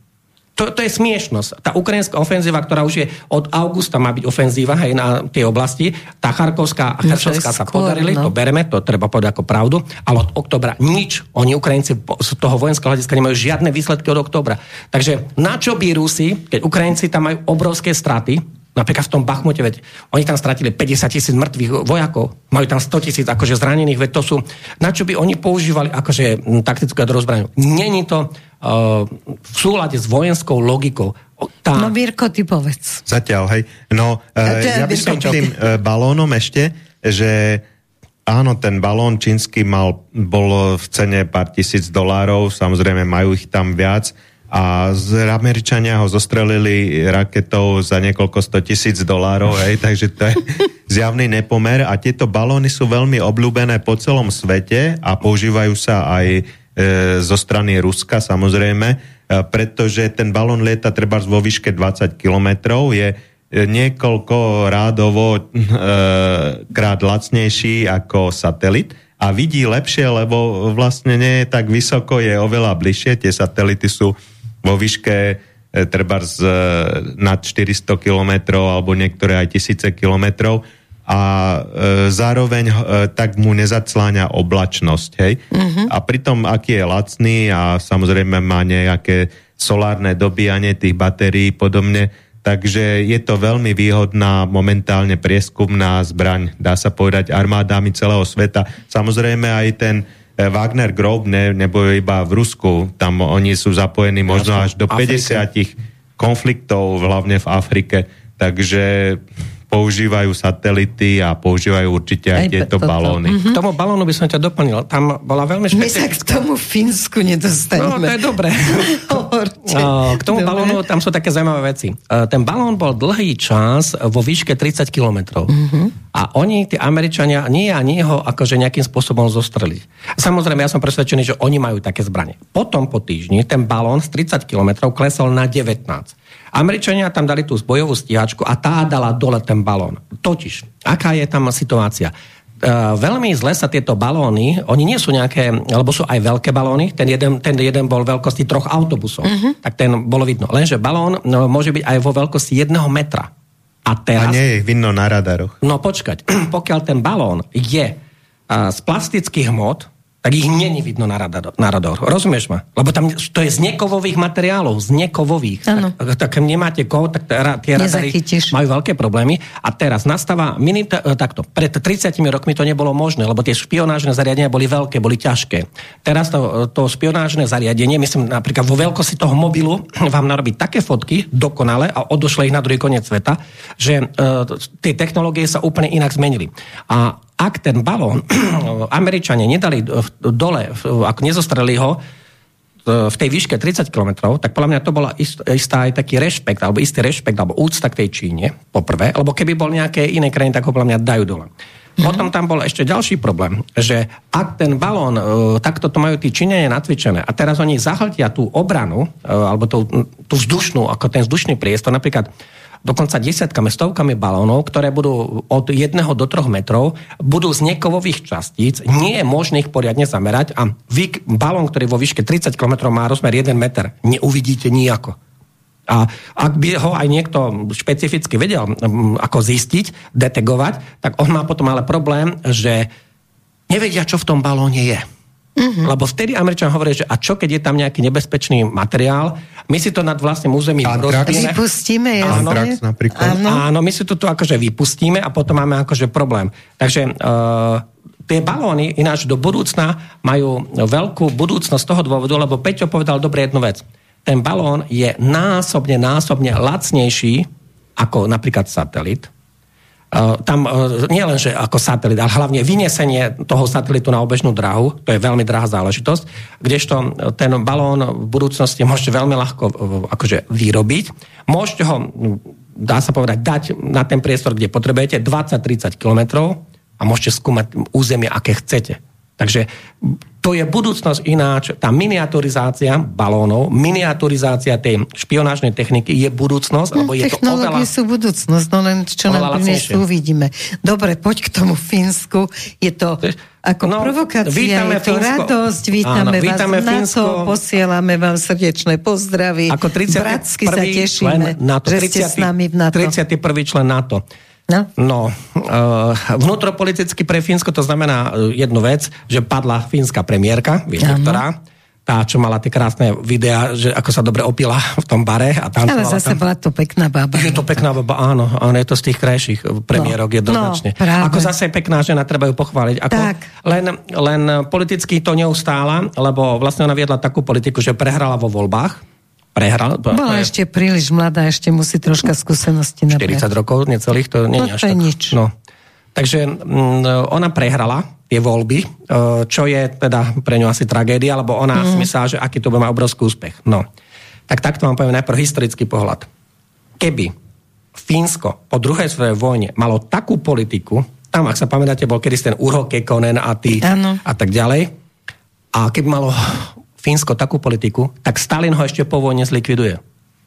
Stalin by to inak riešil, lebo tam, poprvé, Fínsko po druhej svetovej vojne pora, patrilo medzi porazené štáty. Čiže to bol štát, ktorý prehral druhú svetovú vojnu a niektoré tie štáty mali vôbec ešte aj problém vstúpiť do OSN. Hej, tam uh, hlavne do toho OSN vstupovali tie víťazné štáty.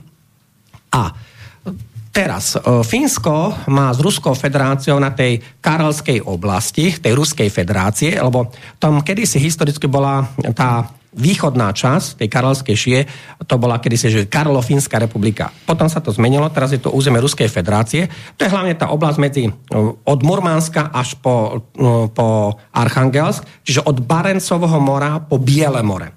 To hovorím z, tej, z toho ruského pohľadu. Keď sa pozrieme teritoriálne na to z pohľadu toho, tých hraníc, tak tam je 1280 km hranica, to je tiež fantasticky veľa.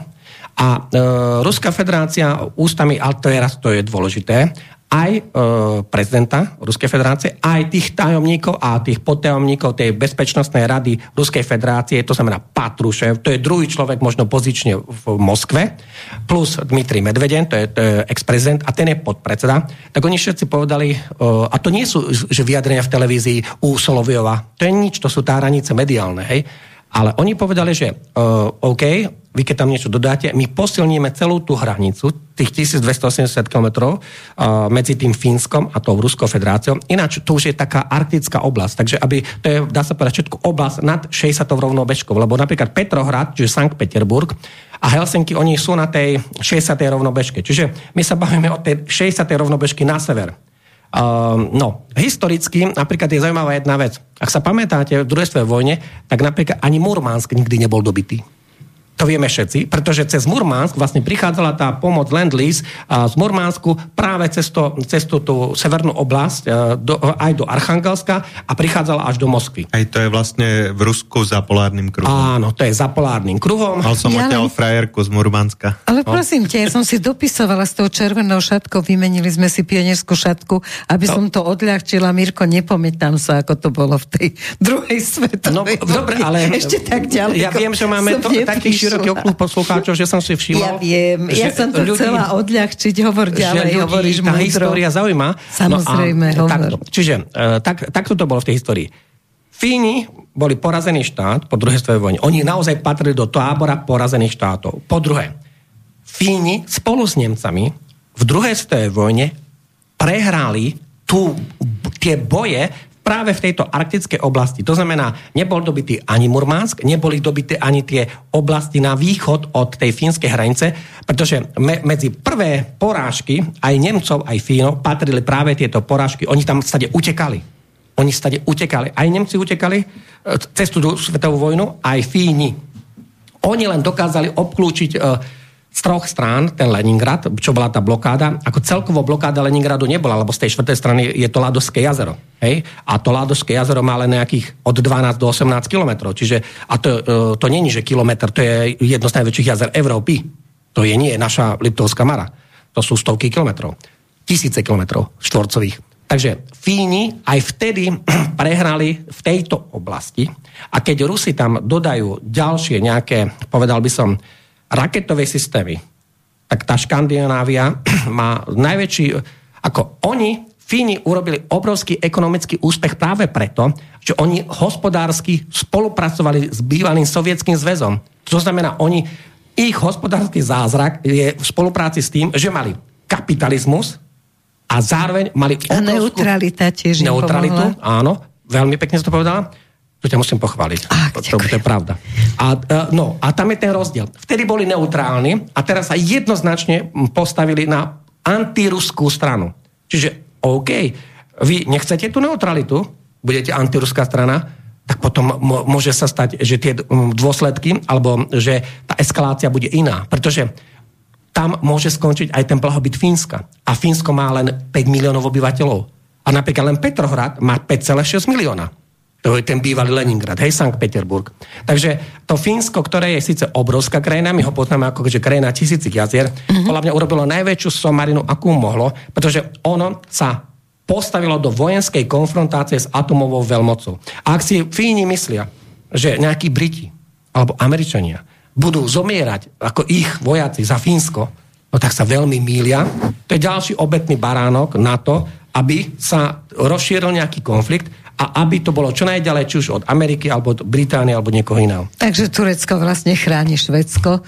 Hej, e, vlastne, Aj keď nechtiac. Je to jedno úplne, či to Fínsko a Švédsko z vojenského hľadiska sú členmi NATO, lebo aj tak e, boli poskokmi NATO doteraz Takže či už sú formálne členmi, keď tak teraz už si aj odokryl tak, to, čo je za kulisami. Hej, čiže aj tak cez ne prelietávali americké lietadla, aj tak u nich tankovali americké lietadla, aj tak tam sú posádky rôznych amerických Čiže nejaká neutralita nebola na konci podobne, už Takže tá neutralita už desiatky rokov vôbec nie je dodržiavaná, tak toto je iba formalita, taká čeršnička na torte ešte že mm. a mhm. sú členmi no, na to.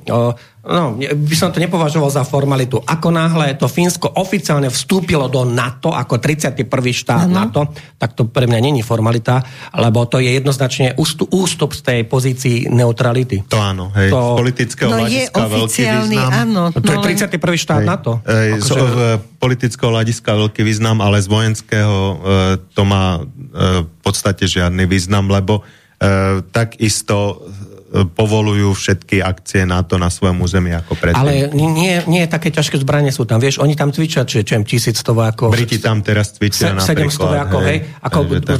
o tej minulosti sa bavíme. Čiže to sú nie tie počty, ktoré by ohrazovali Proste, ale nie je to to, čo my tu plačeme od radosti, že teda Fínsko konečne je s nami v NATO. Ne, môžu na to aj doplatiť, ako dá sa aj nad tým zamyslieť. Fínsko na to, na to nepomôže nejako. Presne. Má 5 miliónov obyvateľov, to je nič. Aj. No takže by som ešte teraz odľahčím to na chvíľu, že tak vieme všetci, že Trumpa prenasledujú, má sa dostať do väzenia, medzi tým to... A 134 neho... rokov? Áno, medzi Áno, tým to, to neohrozí jeho voľby. Počkaj, dopovieš celého Trumpa aj správneho hľadiska, ale otázka znie, že mu Rusi slúbili vlastne azyl, že ke, tak prosím uh, vás, vlastne, povedzte mi o že tomto. Rusko je pripravené poskytnúť politický azyl americkému prezidentovi no. Donaldovi Trumpovi.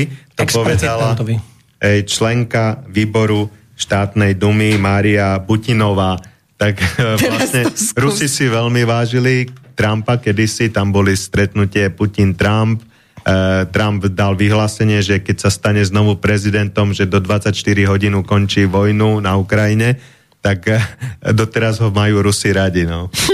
Mne sa na tom páči, že teda tam je 34 bodov obžaloby. No. Počujete číslo? 34. Až 39 dokonca. No, a za každý ten ro, za každý ten obžaloby hovoria, že až 4 roky. Tak preto sa do, do, k tomu číslo... Áno, oni majú, 130, že na 200 rokov áno, ťa môžu. Oni majú štít, štítacú zásadu, my ju takúto nemáme. My máme, že čo maximálne výnimočný trest, 25 rokov.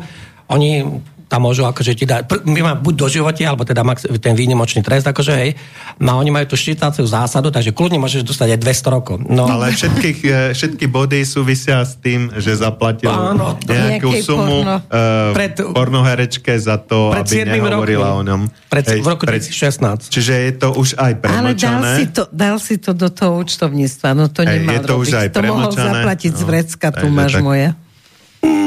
Ako, to je, ako ten dôvod je tak bezvýznamný, A teraz uvažuje sa na jednu vec, že či oni tým, že takto z Trumpa urobia martýra, či mu to pomôže v tých voľbách. Lebo Zatiaľ to vyzerá, že hej. Uh, lebo mediálne je to číslo jedna, to je momentálne bomba no. mediálna v USA, však tam sú Demonstrácie veľké. Áno, a sú tam fantastické videá, ako sa bijú uh, medzi novinármi, akože tí účastníci, uh, jedni sú za Trumpa, druhí sú proti Trumpovi.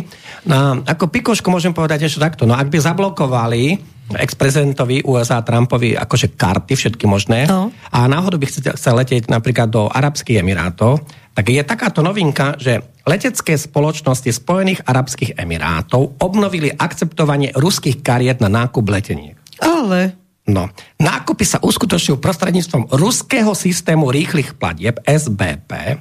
A teraz ja vám len vymenujem letecké spoločnosti, vy ich určite všetci poznáte, Emirates, Air Arabia a Fly Dubai akceptujú platby kartami Mastercard a Visa, vydaný ruskými bankami mm-hmm. vydaný ruskými bankami. A ja pokiaľ viem, tak Mastercard a Visa určite nie sú ruské firmy. Tak asi nie. Pochopili ste, že ako sa dodržiavajú tie sankcie, hej? A možno, že ich už kúpili. No a úplne najlepšie je to, že jedny z najväčších spoločností, tie sú turecké, Turkish Airlines, mm-hmm. tak tie tiež plánujú príjmať takéto platby a ten rýchly platobný systém SBP spustila teda Ruská centrálna banka už síce v roku 2019, len potom prišli nejaké tie sankcie. Hej? No takže e, Čína v podstate z drvečný kašle na nejaké sankcie. Dokonca Čína povedala, že proti Ruskej federácii, ona povedala, že viete čo, ale poďme na tie sankcie cez nejakú bezpečnostnú radu, lebo uh, v tej bezpečnostnej rade nemôže nič prejsť, lebo Rusi majú právo veta, Čína má právo veta, takže všetky sankcie obišli bezpečnostnú radu OSN, lenže uh, títo Arabi, miliardársky, oni si robia čo chcú, vôbec neposlúchajú tých Američanov, lebo ja som povedal už veľakrát, dvojmiliardový moslimský svet vôbec sa nepripojil k sankciám a dva mini štátiky typu Albánsko a Kosovo, ktoré majú, ktoré majú dokopy, ja neviem, možno 3 milióny obyvateľov. Ani nie sú uznaní. No, tak uh, Albánsko a Kosovo, tie sa, to sú tí, teda tí vazali uh, Ameriky, tak tí akože um, tí, tí sa nejako pripájajú k tým sankciám. Ale dvojmiliardový islamský svet, nikto. Najväčší islamská krajina je kto? Uh, myslím ako um, Indonézia, áno, tak tá, aké sankcie? Nič Hej. A ďalšie veľké krajiny. Arabský svet, nič. Dokonca teraz geopoliticky je jedna úžasná vec. A, a títo povedali, napriek Američanom, oni to, títo arabské šejkové urobili napriek tomu Bidenovi. Oni Američania chceli, že znižte čo najviac cenu ropy, aby teda dostali sme Rusko na kolena. Arábia povedala, nie, my zvýšime cenu ropy. A znižíme ťažbu. A znižíme ťažbu. Aj Rusi znižili ťažbu. Áno, takže, takže akože, ja neviem, ako e, ty, a pozor, to, čo povie Aramco, to je tá najväčšia ropná firma na svete, Saudskej Arábie, najväčšia jednoznačne, tak, e, lebo tam napríklad len 1% z tej firmy má hodnotu niekoľko desiatok miliárd, obrovské, 1% ako obrovské peniaze z to. Tak oni povedali, že nie, že oni zvýšia tú cenu ropy, No ale ako náhle zvýšia cenu ropy, tak oni vlastne financujú tú ruskú vojnu. Viete, ako sa u nás hovorí. Ako náhle drahý plyn a drahá ropa. Všetko to financuje ruskú vojnu. Tak sa to financuje nejakú vojnu. Tak ja neviem, ako to majú dohodnuté, tie sankcie, lebo im to volá ako, akože, akože uniká, pretože už keď oni sú schopní, a takto, Rusi o, presúvajú strašne veľa svojich aktív, myslím teraz tých ekonomických aktivít, Kradnete nám majetok v USA, v celej západnej Európe, od Austrálie, Nového Zelandu, všade nám kradnete majetok, OK.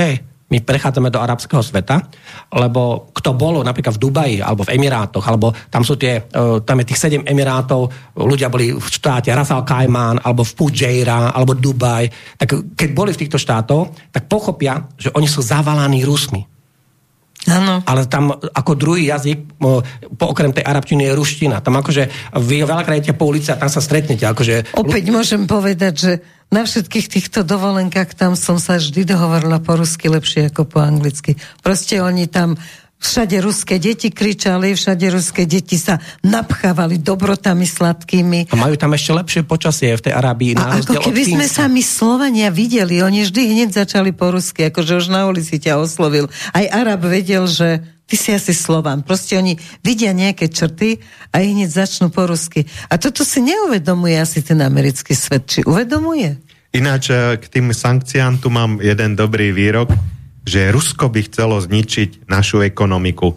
Tomu nedovolíme, zničíme si ju sami. no. Ale je to smutné, je to, je to cez Doplniť s tými sankciami, toto ste asi ale netušili, tak Polsko, to je to najviac protiruský ten štát, a hlavne tá politika. Hej? No. Uh, ja rozdielujem Poliaci ako ľudia, to je niečo iné, polské elity, Polska uh, ako tá politická línia, to je niečo iné. Hej?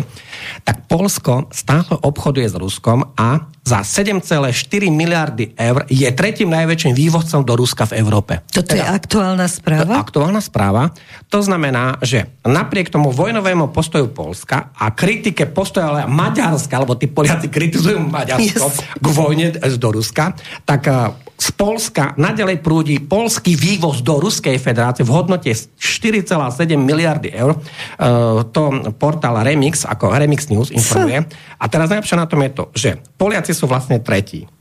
A pred týmito Poliakmi, ako najväčší vývozcovia, ale z Európskej únie, lebo my sme Európska únia, Slovensko, aj my sme tam, tak viac vyvážali už len Nemci a Taliani. Dokonale. takže, takže Poliaci, akože uh, oni sa... Toto sú tie sankcie. Áno. V, praxi, tieto ak, sú v praxi. Ak chce niekto vedieť, že čo tam vlastne dominuje, tak napríklad... Uh, Keď ide o peniaze. Priemyselné výrobky, teda to je všetko zakázané podľa môjho názoru, lebo to podporuješ vojnu, hej? Ano. Tak Poliaci viezli priemyselné výrobky za 830 miliónov eur v roku 2022 do Ruskej federácie.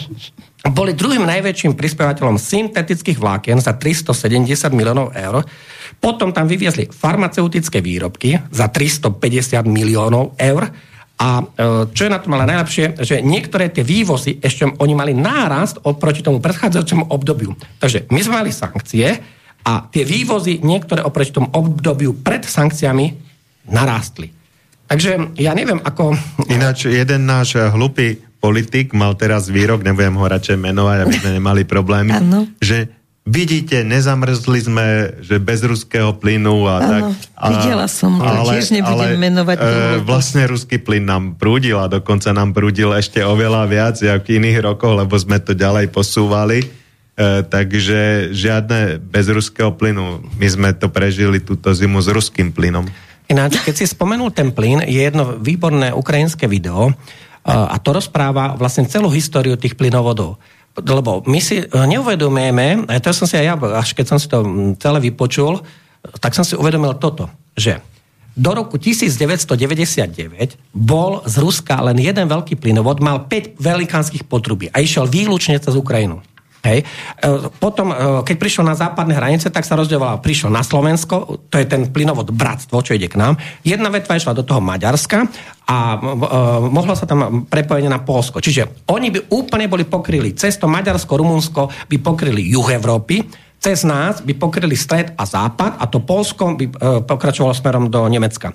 Lenže, keďže im začali tí Ukrajinci kradnúť ten plyn a keď nastala taká situácia, aká nastala, lebo tam sa to antirusko na tej Ukrajine budovalo, tak Rusi sa rozhodli, OK, keď robíte toto, tak my si ideme postaviť e, ten plynovod cez to Baltické more, ten Nord Stream 1, Nord Stream 2, ale ešte predtým postavili ten plynovod Jamal cez to Bielorusko do Nemecka.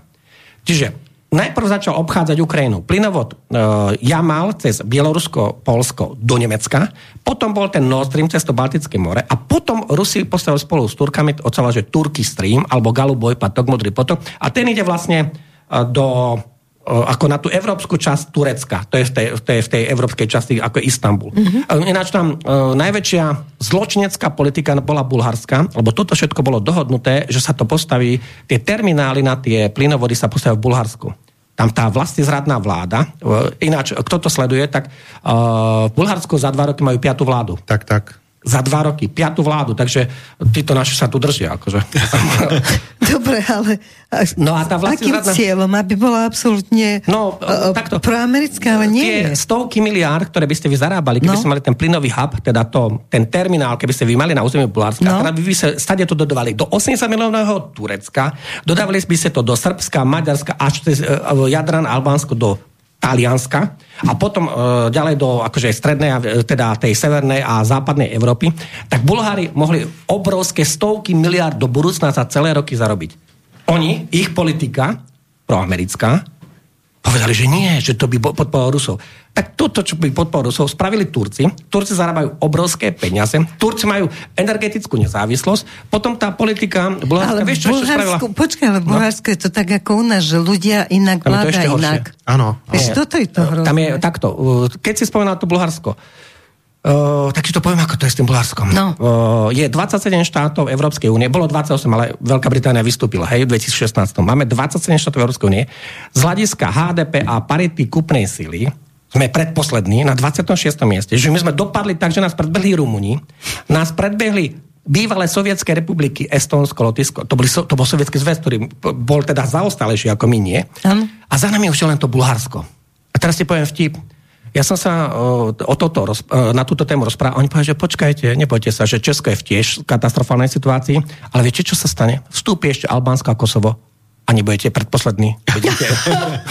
no ďakujem no, pekne. Takže, takže to chápeš? nie je dobrá perspektíva. No ale počkaj, a tieto informácie, e, aby si ma nepodozrievala, tieto informácie boli na titulke hospodárskych novín, čiže žiadna moskovská propaganda. My sme na 26.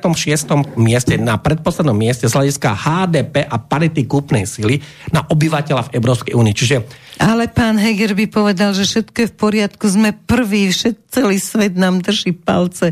Ako to robíme dobre, ako ideme dopredu.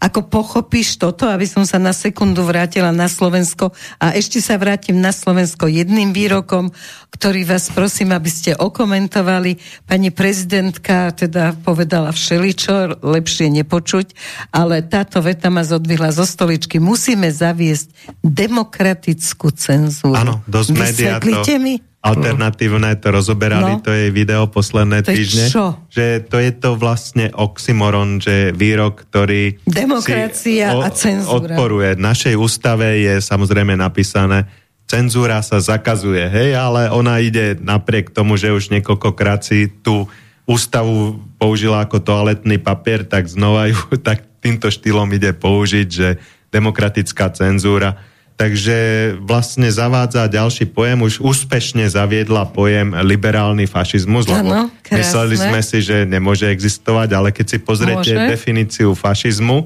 že to je vláda najreakčnejších buržoázie z, vlastne, e, kde sa dosadzujú babkoví politici, e, tak to presne zaviedli, že tie svetové elity ako pán Soroš si tu dosadil určitých politikov a vlastne ešte fašizmus je militantný, tak sú ešte aj oni militantní, tak ešte k tomu zavádzajú aj túto demokratickú cenzúru. Dobre, máme telefonát a ešte to môžeme rozobrať, lebo táto téma bude zaujímavá. Halo, halo, počujeme sa, tu no, slobodný no, vysielač. ja se, chci, ja, se, halo, ja se chci zeptat, jaký máte názor ohledně těch ruských techniků, jestli tam mohlo skutečně docházet k nějakým nepravostem, že Uh, Hovoríte o Migoch? Přesně tak, že ten minister tvrdí, že měl podezření a i ti další, že z ruské strany tam dochází k nějaké sabotáži. Jestli si myslíte, že by společnost MIG, které, nebo která firma posílala ty techniky, jestli by si to lízla, aby vlastně takhle poškozovala jméno firmy jako takhle v zahraničí, protože kdyby to, když tohle udělají, dejme tomu, že jedné zemi, tak případem oni by to mohli udělat třeba i třeba Indii, Číně nebo prostě jaké ještě další země jako takhle mají myky ve svém vlastnictví. Takže díky za tým naslove. Majte sa, ďakujeme za otázku. Tak e, určite si myslím, e, vlastne vyjadrili sa k tomu e, na alternatívnych médiách aj experti. Doporučujem jedného pána k Migom na YouTube má tiež videa, že určite títo technici by nerobili nič zle, veď tie migy by nám popadali tam sa nedá nič falšovať na lietadla, buď to lietadlo letia je bezpečné, ale chceli by potom také nebezpečné lietadla e, vlastne naši, naši bratia na Ukrajine, keby boli nejak zle servisované.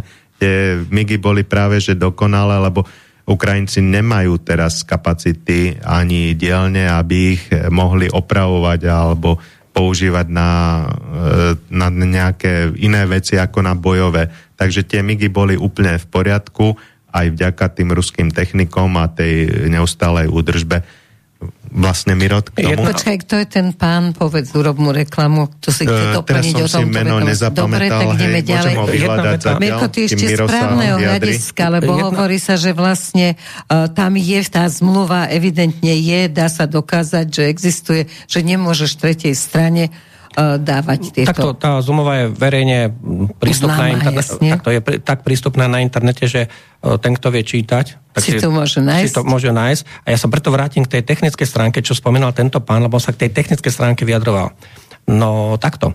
E, Ja pokiaľ si spomínam, tak nám tie MIGy boli pravdepodobne dodané s tou e, sovietskou, respektíve ruskou technikou. Mm-hmm. Myslím, že my bavíme sa teraz o tom počítačovom vybavení, hej, o tých technológiách, tie boli podľa mňa ruské alebo sovietské.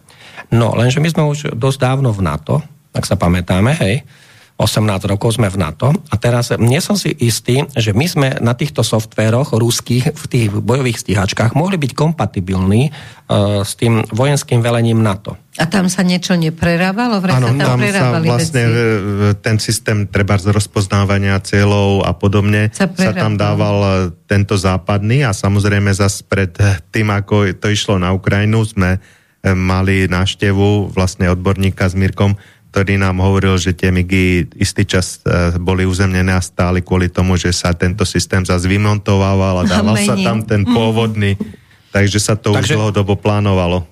Tam boli nejaké technické zásahy, nepopierateľné, lebo tam vlastne je, uh, buď teda bol ten sovietský, ruský technický systém tam, alebo my sme už potom mali ten natovský. A teraz otázka je, že či tí Ukrajinci, oni sú už natoľko vyškolení, aby mohli uh, tie MIGy používať aj s týmto, lebo tam je mm-hmm. úplne iná tá technológia, akože tie, tá natovská technológia a tá bývalá sovietská, oni nie sú kompatibilné.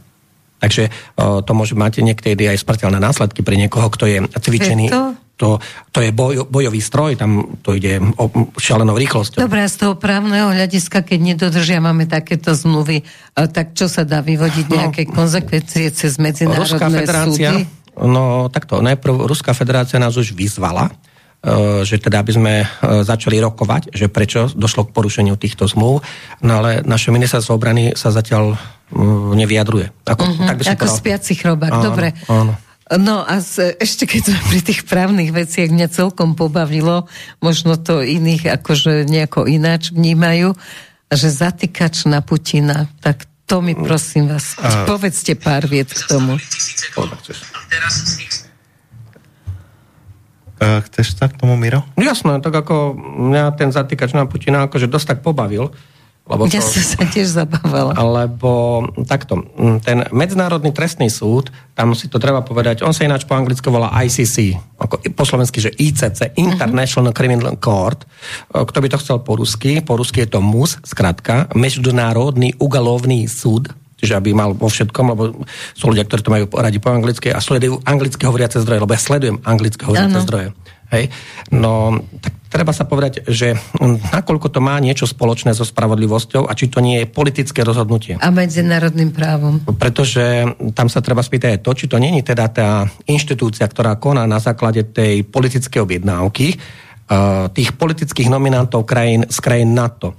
Lebo kto je teda predsedom toho Medzinárodného trestného súdu? Veď ten pán Piotr Hofmanský, to je Poliak, to je polský trestný právnik, tak to je vynikajúca osoba, nezávislá, tak chcem povedať, nezávislá. Uh-huh. On je predseda Medzinárodného trestného súdu. Uh, takto. Ten uh, Medzinárodný trestný súdom bol vy, uh, vytvorený v roku 1998, keď boli podpísané, tak sa volá, že rímsky štatút. A ten, samozrejme, ten súd má sídlo v Hágu. No, ale tu, viete, ja som sa bavil na jednej veci. Takže, Ruská federácia, ani Ukrajina, ani napríklad Čína, ani India, Ani USA. ani USA nie sú signatármi teda tohto medzinárodného súd- toho rímskeho štatútu. Aha. Hej, to znamená, že uh, tento medzinárodný trestný súd nemá ale žiadnu jurisdikciu, čiže nemá žiadnu právomoc nad občanmi týchto krajín, ktoré sme vymenovali, plus nemá právomoc nad ďalšími 150 krajinami. Áno. Hej, lebo uh, ten, kto není štatúta, no, není signatárom, nie, Tak nemá právomoc Áno. tej krajine, kde, nie si, No. kde si to No, nepodpísal. mňa pobavilo to, že ako povedali, že ako by teda mohlo nastať to, to zatknutie toho Putina. Pretože tam je veľa zaujímavých okolností. Počkaj, skočím na sekundu do toho, lebo ja som si prečítala no. v novinách a to už znelo úplne ako no. žart, že Duda vysiela nejakého svojho súkromného detektíva, aby zatkol teda naozaj fyzicky toho mm, Putina. Mm, ako, ja vám takto poviem, uh, len z verejných zdrojov je zrejme, že Putin má okolo seba minimálne 800 ľudí, ktorí mu tam robia nejaké krovie, teda mu robia nejakú bezpečnostnú ochránku, čiže k nemu sa dostať tak ako jeden človek, to je, a už vôbec sa to takto nerobí ako verejne, ako sa tedy oznámil, hej. No, uh, takže ja neviem si celkom predstaviť ten štát, ktorý by ho teda zatkol. Abo je oficiálne vyjadrenie vysokého juhoafrického politika, on sa volá Mamela, je to video v angličtine, zase uh-huh. anglicko hovoriaci zdroj, a ten povedal, že v auguste 2023, to je za chvíľu, za 5 mesiacov, alebo za 4 mesiace, bude uh, svetový summit štátov BRICS, to sú tie Brazília, Rusko, India, Čína, Južná Afrika, plus ďalších asi 16 krajín, lebo ten BRICS sa rozširuje. A keď bude to zasadnutie, ten summit, tak oni povedali, ale pán prezident Putin, pokiaľ príde, bude prijatý so všetkými štátnymi mm-hmm. podstami, nebude zatknutý a jednoducho zúčastní sa všetkých rokovaní na tom samite. Tak, lebo takto z tých krajín BRICS vlastne nikto není proti Ruskej federácii. Áno. Akože, no. Takže to povedala Juhoafrická republika. Teraz je tam fantastické vyjadrenie akože e, toho indického premiéra Módy, tak ten povedal úplne, že prosím vás pekne, ale nejaký pohraničný vojenský konflikt tam, kde si v Európe, na hranice nás Ruska, vôbec nezaujíma. nás vôbec nezaujíma a my samozrejme sa ako pre nich rozhodnutie nejakého medzinárodného trestného súdu v Hágu nemá žiaden význam. No Čína tá povedala, že no, ona by očakávala, aby teda takéto rozhodnutia trestného charakteru boli akože vyvážené a že aby sa teda vychádzalo z tých právnych skutočností a z toho právneho rámca, že na čo sa vydávajú takéto rozhodnutia, pretože tá Čína je podstatná. Ten čínsky prezident Xi Jinping, o ktorom sme sa spali na začiatku, tak on 20. marca 2023 prišiel do Moskvy. A kedy bolo vydané toto rozhodnutie? 17. marca piatok, pre, ako predtým. Ako, no. hej. Narýchlo 3 dní predtým vydali akože tie zatýkače, ináč, aby som boli presne tam ešte zatýkač na tú ruskú ombudsmanku, tú Velovú. A to teraz bolo zaujímavé. Ona chcela vystúpiť uh, pred Bezpečnostnou radou OSN, tak s výnimkou Indie a niektorých, lebo takto, tá bezpečnostná rada má 5 stálych členov, tých, tie veľké, veľmoci, a 10 nestálych členov. Tak uh, tí nestáli členovia odhlasovali, a teda tie veľmoci odhlasovali, že, uh, že nie, že ona nebude môcť mať videokonferenciu s nimi, cez video by to bolo, tak uh, ja som sa tak bavil na to, že toto je tá spravodlivosť, že niekto vám chce povedať okolnosti okolo toho, že ako čo. Ale a, nesmie. Ale nemôže, nemôže. Ale Zelenský môže prísť všade aj o polnoci a porozprávať, čo mu majú dať. A vieš, že nesúhlasím s okolnosťou. Predstav, že najväčší svetový herec, alebo takto, viete, viete ktorý herec v súčasnosti zarobil najviac? No, Zelenský. Tom, Tom Cruise? Nie, no, ne, no, nie sú herci, ktorí zarobili cez 100 miliónov dolárov za rok 22, ale keď to porovnávame za toho herca, ktorého si ty spomenula, tak tam sú zárobky v miliardách. To sú no. on, to Trumpov syn vlastne dal také vyhlásenie, že Tom Cruise so 100 miliónmi e, nie je najlepší zahrabajúci herec, ale je vlastne e, Volodymyr Zelenský. No a vieš, tomu napríklad nedovolil vystúpiť? No. Takže Svetové centrum filmu Hollywood, keď odozdával Oscary, tak povedal, že ale nie, my nemáme v časovom programe pre vás miesto. Ano. A teraz v Rakúsku napríklad poslanci e, Rakúskeho parlamentu pekne vstali a nechceli pozerať Zelenského na obrazovke veľkoplošnej, odišli. V našich televíziách to nebolo. No práve som sa ťa chcela opýtať, že kde si to zachytil, lebo toto je tá správna Ej, Sú správa. tie videá dostupné. Čiže je to jasné, je to na videách, čiže je to evidentné. Ináč, čo si sa pýtala uh, o tom pánovi, uh, keby si ľudia ano, chceli nájsť, uh, on napísal dokonca dokonca knihu, obsluhoval som MIGI a teraz vystupuje, už mal viac videí o tom, akom boli stave a vlastne e, o všetky podrobnosti o nich. Takže je to ako ja, podplukovník v zálohe, e, autor knihy Obsluhoval som MIGI, Vladimír Koláček, takže na YouTube si s ním takže nájdete si to má rád túto dlhé, tému, dlhé videá o lietadlách a o jej pamäť. udržbe a že boli bojaschopné a že vlastne bol, mali veľkú hodnotu. Super, ešte, tak k tomu sa týka, čo posledná... Ešte 10 rokov mohli slúžiť v pohode. Ešte tam Super. posledná veta k tomu sa týka, čo práve preto, že to prišlo tie 3 dní pred tou návštevou toho Xi Jinpinga v Moskve, tak uh, tam sa hovorí, že je to jednoznačne o, ako pokus o narušenie toho politického, diplomatického riešenia ozbrojeného konfliktu na Ukrajine. Pretože vy, keď jednu z týchto strán postavíte do takéto situácie, že v podstate strategickým rozhodnutím toho medzinárodného trestného súdu Vlastne to je tá delegitimizácia Ruska ako štátu a tým, že to oni personifikovali na tú osobu Putina, tak um, oni znemožnili akýkoľvek diplomatický mierový proces. Pretože ak si niekto myslí, že bez Putina sa tam niečo no, rozhodne alebo dohodne, tak to je potom nepochopenie ako celej situácie celej svetovej. Presne. Oni chceli znemožniť aj mierové rokovania tým pádom, že ho odstavia vlastne ruského Tam... prezidenta. Dobre, nebudem sa teraz zatiaľ pýtať na teda otázky, čo mám pripravené, lebo máme e, poslednú štvrťhodinku a chcela by som dať aj ľuďom, aby ste mohli odpovedať. Tak nemusíš mať sluchátka k tomu, nie, lebo toto je z internetu. Uh-huh. Poslucháč Peter z Martina nám napísal, mám obavy, že Rusko vďaka svojej rozlohe nebude schopné sa ubraniť teroristickým útokom ukrajinských fašistických teroristov za aktívnej pomoci anglosaského globalistického sveta. Čo si o tom myslíte? To je Áno, tak uh, videli sme uh, viac tých teroristických útokov, uh, treba aj na Krymský most. Uh, tieto rôzne veci sa snažia ruská tajná služba, tá EVSB, predchodkyňou mala KGB strážiť, ale vždy je možnosť, e, terorizmus e, vlastne sme videli, že to je zbraň slabých, ako napríklad tí palestínčania v Nemecku zabíjali izraelských športovcov a v Izraeli mali s tým veľké skúsenosti. Takže určite sa môže stať, že nejaký zase podobne ako bol teraz atentát na Tatarského, že taká vec, taká Len incident sa stane. K tej otázke, e, ak sa zamyslíme na obsahom tej myšlienky, otázka je zaujímavá. Ale ja vám hneď poviem, že ja nesúhlasím uh, s tým, ako to je povedané, ja vám poviem prečo. Že či je Rusko z dôvodu toho, že má aké veľké územie, je schopné ubrániť sa.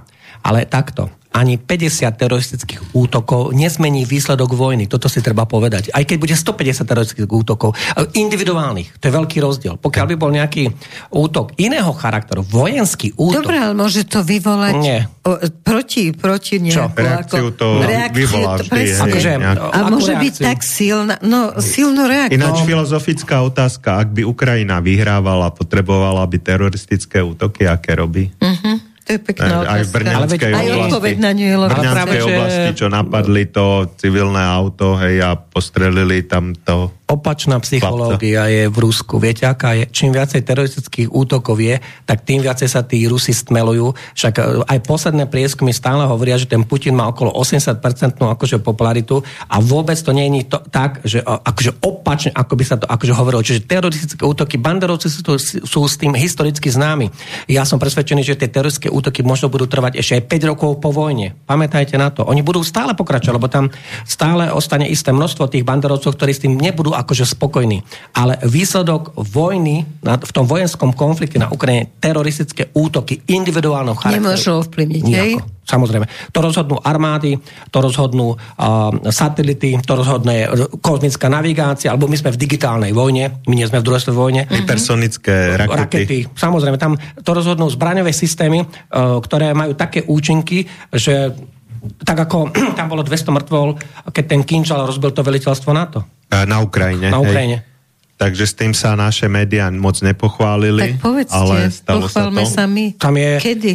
Uh, asi dva týždne dozadu. Víš čo, týždeň dačo to bolo, mm-hmm. no? tak týždeň dačo, ale takto na... Hypersonická raketa odpálená Kinžal. z ruského uh, stíhačky Áno. Uh, vlastne trafila podzemný kryt uh, s obrovskou kinetickou energiou a výbuchom a vlastne 200 dôstojníkov NATO tam bolo a poradcov zabitých na Ukrajine.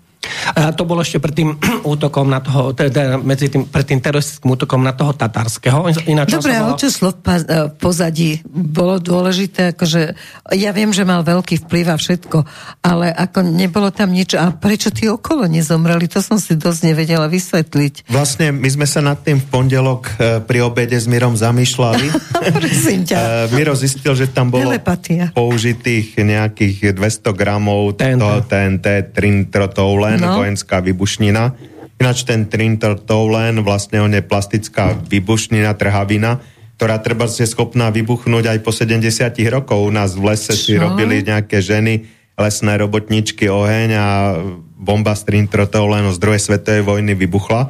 Ono to Takže... troška asi vyzerá ako sviečka, lebo mňa nechceli pustiť do Egypta teda na osobnú no, prehliadku, trávina, hej. lebo mala som sviečku, sviečky tie, tie akože vieš, tie normálne maličké, tie Odolná čajové. proti vlhkosti. No, takže tak, e, nenoste sviečky Iba 200 gramov, hej, že ako taký obrovský výbuch, ako Miro tu hovoril, že vlastne rozbilo to... 16 metrov okien. 16 metrov uh, na dĺžku okien, ktoré boli ešte na výšku. No ale prečo to nezabilo tých no, ľudí vedľa? lebo keď sa to zapuzdrí, tak to je oveľa väčší účinok. Napríklad v takom granáte, čo poznáme z vojenčiny, obrannom, tá F1 je dokonca, neviem, myslím 55 gramov TNT, Hej, v útočnom bolo 105 gramov, ale ten obranný má hrubší obal z, z liatiny, taký malý ananásik uh-huh. a tým pádom, že, že je to zapuzdrené, tak sa rozletia črepiny a vlastne do 50 metrov má smrtiaci účinok. Keďže toto bolo slabo zapuzdrené, nebolo to v nejakom kovovom obale, tak neboli tie črepiny, mm, bola iba tlaková vlna a vlastne ten, e, ten trieštivý brizantný účinok je iba niekoľko metrov, keďže on stál pred tým publikom, takže on bol iba zabitý. On to mal pol metra, takto tá soška, kde... Čo ako, dostal, áno, čo dostal to tú bolo? sošku, kde to bolo, tak tá bola možno 50 cm od neho, hej? Aha, jasne. Že on bol úplne blízko, lebo takto tam sú... Tam je... No to vyzeralo, že ako je to možné, Nie, tam že je 150 videí na rôznych sieťach celosvetových, uh-huh. tam, to, tam je to aj na tých západných sieťach, najviac na Telegrame, tam je takto, tam sú videá. Ľudia si natáčali na mobily. Tam uh-huh. napríklad je vonkajšia bezpečnostná kamera, ktorá tú ulicu, tú nábrežnú, tam v tom Petrohrade krásne celú nasnímala. Išli auta po tej ulici a zrazu tú reštauráciu, tie okná na minimálne vyleteli. vyleteli akože vonka. Potom tam veľa ľudí si robilo videá, keď boli dnuka na tom rozhovore, takže tam e, e, napríklad tí ľudia, oni neboli tak blízko vedľa seba. Tam medzi niektorými boli aj dvojmetrové rozdiely. Uh-huh. A boli pár metrov od neho vlastne. A niektorí boli napríklad 20 metrov od neho, alebo 10, 15. Jasne, akože, dobre, poďme na ďalšiu otázku. Hmm. Posluchačka Jarmila píše, dobrý večer, ďakujem za hosti, ktorých máte. Otázka, bude patriť Slovensko pod Rusko alebo Západ? Ako to vidia hostia? Ejha, to Nebude je... patriť Slovensko pod Rusko. Musím všetkých fanúšikov sklamať. to by sa museli nastať také geopolitické konsekvencie, ktoré ja teraz napríklad nepredpokladám. A Slovensko... No počkaj, povedz aspoň jednu, ktorá by mohla byť ako priaznivou odpovedou. No, že keby Američania... sa stalo toto, no. Ako, ako by sme mohli byť pod tou sférou vplyvu Nebudeme. aby sme mohli na všetky štyri strany robiť politiku. Mne nejde o to, aby sme boli pod Ruskom, ale ani pod Amerikou. Ale najprv si povedzme, ak sa zrúti NATO, ak sa vojensky zrúti no. NATO, ak sa vojensky no, zrúti no, Európska únia, tak nastanú nové geopolitické pomery. Hej? V ktorých to, môžeme mať no, nejakú no, nádej. Počkať, ale tam si my musíme potom zvoliť takú politickú reprezentáciu, ktorá teda pôjde nejakým smerom a tam môže byť smer buď neutrality, alebo teda Najlepšie. teda spolupráce so všetkými, nie iba na Ešte jednu lepšie. stranu. A čo je najhoršie, že nie, že len na jednu spoluprácu, ale na druhú stranu katastrofálne sankcie. Akože e, nás to poškodzuje.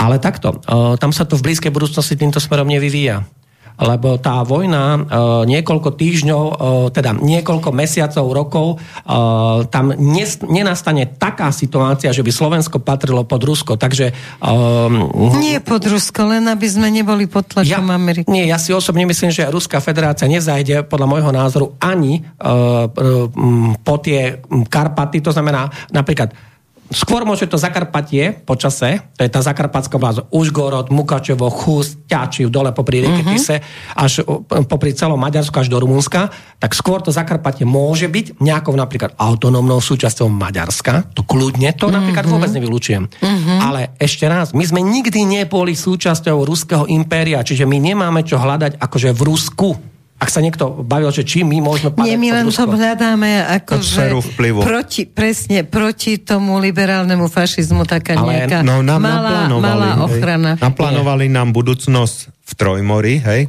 Môžete si pozrieť to niečo o Trojmori. To, to už táto teória tak, už odchádza. Ale počúvate vy, čo rozpráva Ruská federácia? Ruská federácia hovorí, že ona sa odkláňa od štátov Európskej únie a smeruje na východ. To znamená, ona sa orientuje na juh, na Irán a, a na arabský úplne svet, jedno, čo my a orientuje robíme. sa na Indiu a na Čínu. Tak. Takže viete, my musíme sa na to zase pozrieť o, oči tej Moskvy a z toho vrchu.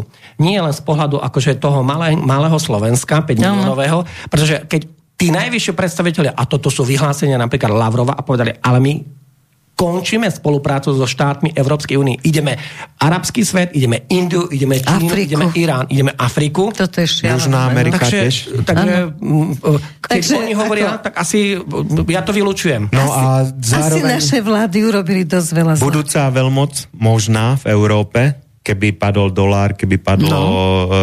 USA, ekonomický rozvrat a podobne rozdelenie, tak jak padol sovietský zväz, nikto nepredpokladal, že Áno. pred pár rokmi pred pádom Sovietskeho zväzu, že môže padnúť, tak isto môže padnúť USA a e, tie západné krajiny sú rozvrátené aj vnútorne, západoeurópske, čo sa týka e, treba z moslimského obyvateľstva, ktoré ich tam postupne prečísli a vznikne tam nejaký ten chalifát. Takže niektorí sa pozerajú na Polsko ako budúcu veľmoc e, Európy. Hlavne Poliaci sa sami na seba tak Tak sa- pozerajú. Hej. A keď im Poliaci- pribudne ešte polovica Ukrajiny, Nie, ak sa Poliaci, Tak budú no, veľmi aby náhodou neprišli o tretinu. Polska na, na západných hraniciach, lebo sa môže prebudiť Nemecko. A Nemci nie sú Čo sa dá očakávať? Nemci nie sú zase, to je 80 miliónový národ. A ak by skončila hegemónia USA, tak Nemecko ide hore, začne vystrkovať drožky automaticky obnoví ekonomickú spoluprácu s Ruskom. Lebo to a keď sa spoja, a keď sa spoja nemecké technológie, nemecký rozum, nemecká presnosť s ruskými lácnými prírodnými zdrojmi, Tak celý svet tak majú pôjdu veľmi rýchlo hore, Je to ale to jasné. môže byť len za situácie, že by teda sa však... mm, oslabilo USA. USA, no ale tak tam tie, pad, No, ale tie banky padajú... No, tvrdila vždy, že toho sa najviac, teda, že Američania sa najviac boja toho, že Samozrejme. Merkelová je za dobre s Putinom, že si rozumejú a že teda mohli byť nejako poza chrbát Ameriky. Ona pre tých Nemcov, nech to bolo akokoľvek, stále robila najlepšiu ekonomickú politiku v tých možnostiach geopolitických, ktoré, ktoré mohla. mala. Ktoré jasne, mohla. Lebo, jasne. uh, ona, Obmedzená bola samozrejme, Samozrejme. tým, čo vznikol ten akt Ja chcem veriť tým Teda polským pak- víziám e, toho polského jasnovica, môjho obľúbeného. No povedz, nepovedal že si dnes teraz je raz. síce zle a že ešte bude horšie, hlavne teraz v apríli, Aha. ale že za, tak, za 15 rokov sa budeme mať konečne Prepač, dobre. za 15 rokov je mi to jedno. Nie, nie, to ti nemusí akože pri tvojej životospráve a všetkom Áno, dobre, také dobre. Te, ale budem vám držať palce, aby vám tu bolo dobre a už nebude treba takéto rádio, už budem rozprávať len relácie o tom, že ľudia, máte sa dobre, Vrátiš sa volajte do nám. smotánky? Vol, áno, volajte nám, ako sa máte, budeme si užívať vaše všetky krásne životné príbehy. Takže teraz tento apríl bude veľmi ťažký pre podľa, Ukrajinu bude ťažký. No? e, podľa tohto polského jasnovica, Aj, ktorému aj. robím občas reklamu. Áno, tak takže... to, toto aj cítime. Dobre, a, Roman ešte sleduje, áno. Ešte máme 6 minút, tuším. Dve otázky sú tu, obidve sa týkajú Číny, tak ich prečítam e, naraz. Ako je v súčasnosti oficiálne vnímaná Čína e, západným svetom, konkrétne Američanmi, e, keďže sa stala silným spojencom Ruska? Je pre Západ vnímaná ako nepriateľ? Prvá otázka. Takže vlastne ona, ešte ona je už ešte jedna otázka. Druhú. Na celom svete, v rôznych krajinách, vrátane západných, e, západných je veľa čínskej populácie žijúcich v čínskych štvrtiach. Ako, si, ako sú títo ľudia, už občania týchto krajín vnímaní, keďže aj mnohí sú lojálni Číne? Vlastne Čínu považujú aj teraz v tých doktrínach rôznych Američania za svojho hlavného nepriateľa. Samozrejme. A samozrejme Dlhodobo. e, ešte nebezpečnejšieho ako Rusko. Tak e, uvidíme, ako sa to bude vyvíjať, pretože je to jednoznačne najväčšia ekonomika momentálne už na svete. A keďže sa momentálne dedolarizuje a budú platby predbe- prebiehať v juánoch čínskych, Takže A, neukladajte takže- si veľké peniaze v v dolároch. dolároch, dolárov sa zbavujú v mnohé krajiny, Kúpte si juany. aj africké vydali pre svojich občanov vyhlásenia, že zbavte sa dolárov a Áno. podobne, aj arabské dokonca. Arabi, keďže videli, čo sa stalo Rusom, že im zhabali majetok e, na území treba z USA, tak stiahujú svoj majetok do bezpečnejších čínskych bank a, a svoje zlato, takže uvidíme, ako to bude. Miro, ty k A tomu? keď kupujete To- zlato, nekupujte veľké tehličky, lebo s tými sa potom nedá. Platiť. Kúpite si chlieb za jednu veľkú tehličku, kúpite si malé zlaté tehličky, aby ste len toľko dali Hej, za také chlieb. gramové. Nastáva juanizácia. Juan je peňažná jednotka mena Čínskej ľudovej republiky a v podstate nastáva juanizácia globalizácia a to, čo povedal Peter, nastáva prechod na obchodovanie, celosvetové obchodovanie v národných menách. To znamená, napríklad dohodli sa arabské štáty, teda tie pet, petrodolár ako taký ide končiť. Petrodolár znamená to, že to je ten dolár, ktorý sa tá ropa a plyn sa obchoduje za doláre. To bol hlavný dôvod bohatstva USA, iní nemali, že tlačili peniaze. No a teraz zastáva tá ionizácia, lebo uh, takto mnohé tá obchodná výmena medzi Čínskou republikou a Ruskou federáciou, tak ona neprebieha v dolároch, ona prebieha v národných menách. akože v národných menách, akože hej. Dokonca a, aj India prijala no také a, s Čínou. A mnohé krajiny teraz prichádzajú na to, že OK, napríklad India chce tiež obchodovať, no to sa nebavíme, že Irán obchoduje takisto s Ruskou federáciou, iba to Polsko za tie 4,7 miliardy obchodovalo. Uh, vyviezlo teda tovar, napriek tým sankciám, vyviezlo tovar takmer za 5 miliard do Ruskej federácie, ale v euro. A nie euro. je to porušenie sankcií? No, nie, no hovor no, ďalej. Keď ide o penieži, nič no. neporušíš. No. Takže uh, tá... Takto. Ru, uh, Čína bude naďalej nejakým spôsobom z pohľadu tej svojej optiky tým Rusom pomáhať a aj tie dodávky napríklad aj tých zbraní. Oni podľa mňa, do, te, tam sú videá, že tá, tie zbranie z tej Číny dodávajú uh-huh. na mhm. územie Ruskej federácie a tie videá majú fakt veľkú sledovanosť. No a je to jasné, že pre tú Čínu je, povedal by som, jednoduchšie oslabiť ten západ v tej proxy vojne s tou Ukrajinou rukami Rusov. Čiže to, čo robí Amerika my cez ruky... Rukami Európy? Áno, rukami Európanov oslabíme Ruskú federáciu, tak Čína spie, nie, my oslabíme Ameriku, ru, proxy vojna rukami Ruskej federácie ano. na tom území Ukrajiny. Pretože tie skutočné veľmoci, oni už nebojujú na svojom území. Američania, Rusi aj e, Čína nebojujú na svojom území, však bojuje sa technicky na území Ukrajiny ničená je Ukrajina, bombardovaná je Ukrajina. To tých pár teroristických útokov neznamená nič na rozlohu Ruska. A viete, my tu máme Pánska Bystrica, alebo Michalovce, alebo Bratislava Michalovce, tak to je pre nás velikánska vzdialenosť, to je výlet na celý deň. No, a tam je to z pohľadu do tretej dediny, akože hej. Takže tam to je úplne iné, tam sú úplne iné vzdialenosti. Takže oni na to idú tak, že Číňania jednoducho rukami Ruskej federácie pomáhajú im a tým oslabujú tú Ameriku a oslabujú to NATO. Pretože tie zbranie, ktoré sa musí to NATO teda aj USA hlavne, lebo tí tam dali za 100 miliard dolárov, akože všetkého. Celkovo pomoc len USA bola okolo 132 miliard, to, bolo, to sú posledné vyhlásenia uh, Ameriky. Vytlačených nekrytých peniazí. No, ale bola tam aj obrovská vojenská pomoc. To znamená, uh, a na, na vojnu ty potrebuješ, na fronte potrebuješ zbranie, zbraňové systémy a muníciu. Pokiaľ máš len peniaze a nemôžeš si tie zbranie kúpiť, tak, tak to nemôžeš veľa, tým strieľať. Hej. Veľa nevybojuješ. Takže tam je tá situácia, že tí, ako by som povedal, Číňania to majú tiež dobre vymyslené. No, je to jasné, ale teraz posledná otázka, lebo už sa náš čas naplňa, že ako vidíte z celosvetového hľadiska no.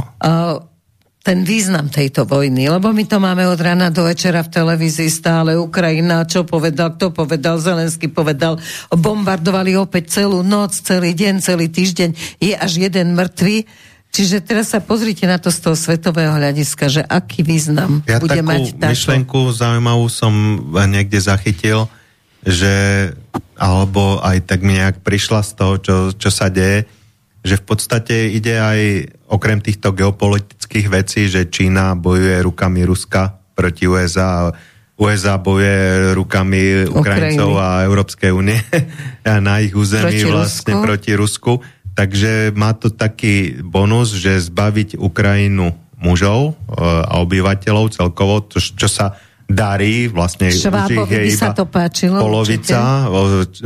utekli 7 miliónov do Ruska, ďalšie milióny, 3 možno do Európskej únie. Do Polska obrovské množstvo. E, takže e, zbaviť ju mužov a potom vlastne už si ju môžu rozdeliť tieto západné a východné krajiny, Rusko si zobere východ, mm-hmm. Polsko a Maďarsko, Rumunsko si zoberú západ, hej, a takže prekreslia sa mapy, ako Áno. už Miro to hovoril. Mapy No teda- Takže Mapy tak- sa budú kresliť. To, čo To Putin... určite, ale čo povedal Putin na hovoríš na to, čo Peter nekupoval by som povedal? ešte mapy na rok 2022, ani na rok 2023. Dobre, ale uh, súhlasí s tým, čo Peter Keď chceš zobrať povedal? územie, tak zlikviduješ obyvateľstvo a to sa podarilo. To sa Ojoj, čiže povedal si to, to gros vojenskej taktiky. No, takto. Uh, najchudobnejšia časť Ukrajiny je presne tá západná Ukrajina.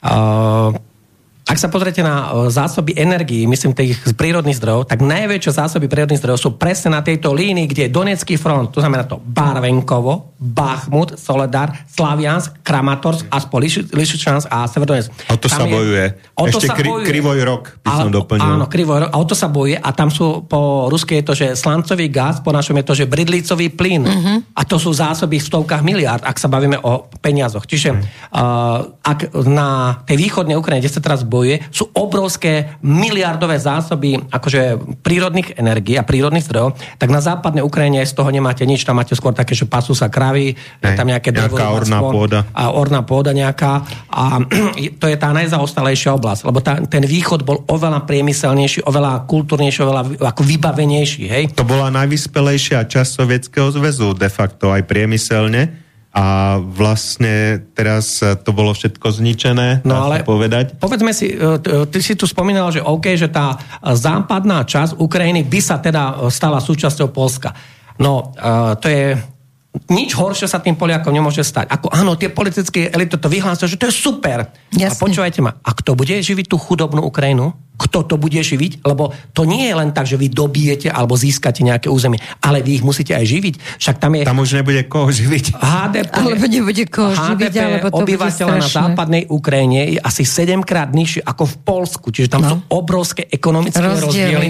A tá Ukrajina, ona sama, aj tá západná časť, ona neprežije. Ekonomicky o tom sa bavíme. Pretože to Toto fajn- rozoberieme na budúce. Hej. Dobre, Neprežije pretože to náš čas sa naplnil. Ďakujeme vám za pozornosť, vám obidvom. Miroslav Kamenský, Peter Sabela. Príjemné Ďakujem. sviatky prajeme. Všetkým želáme prajem. príjemné sviatky. Užite si a moc nepolievajte tie baby. Viete, ako my máme Radšej šibať ich, šibať ich poriadne.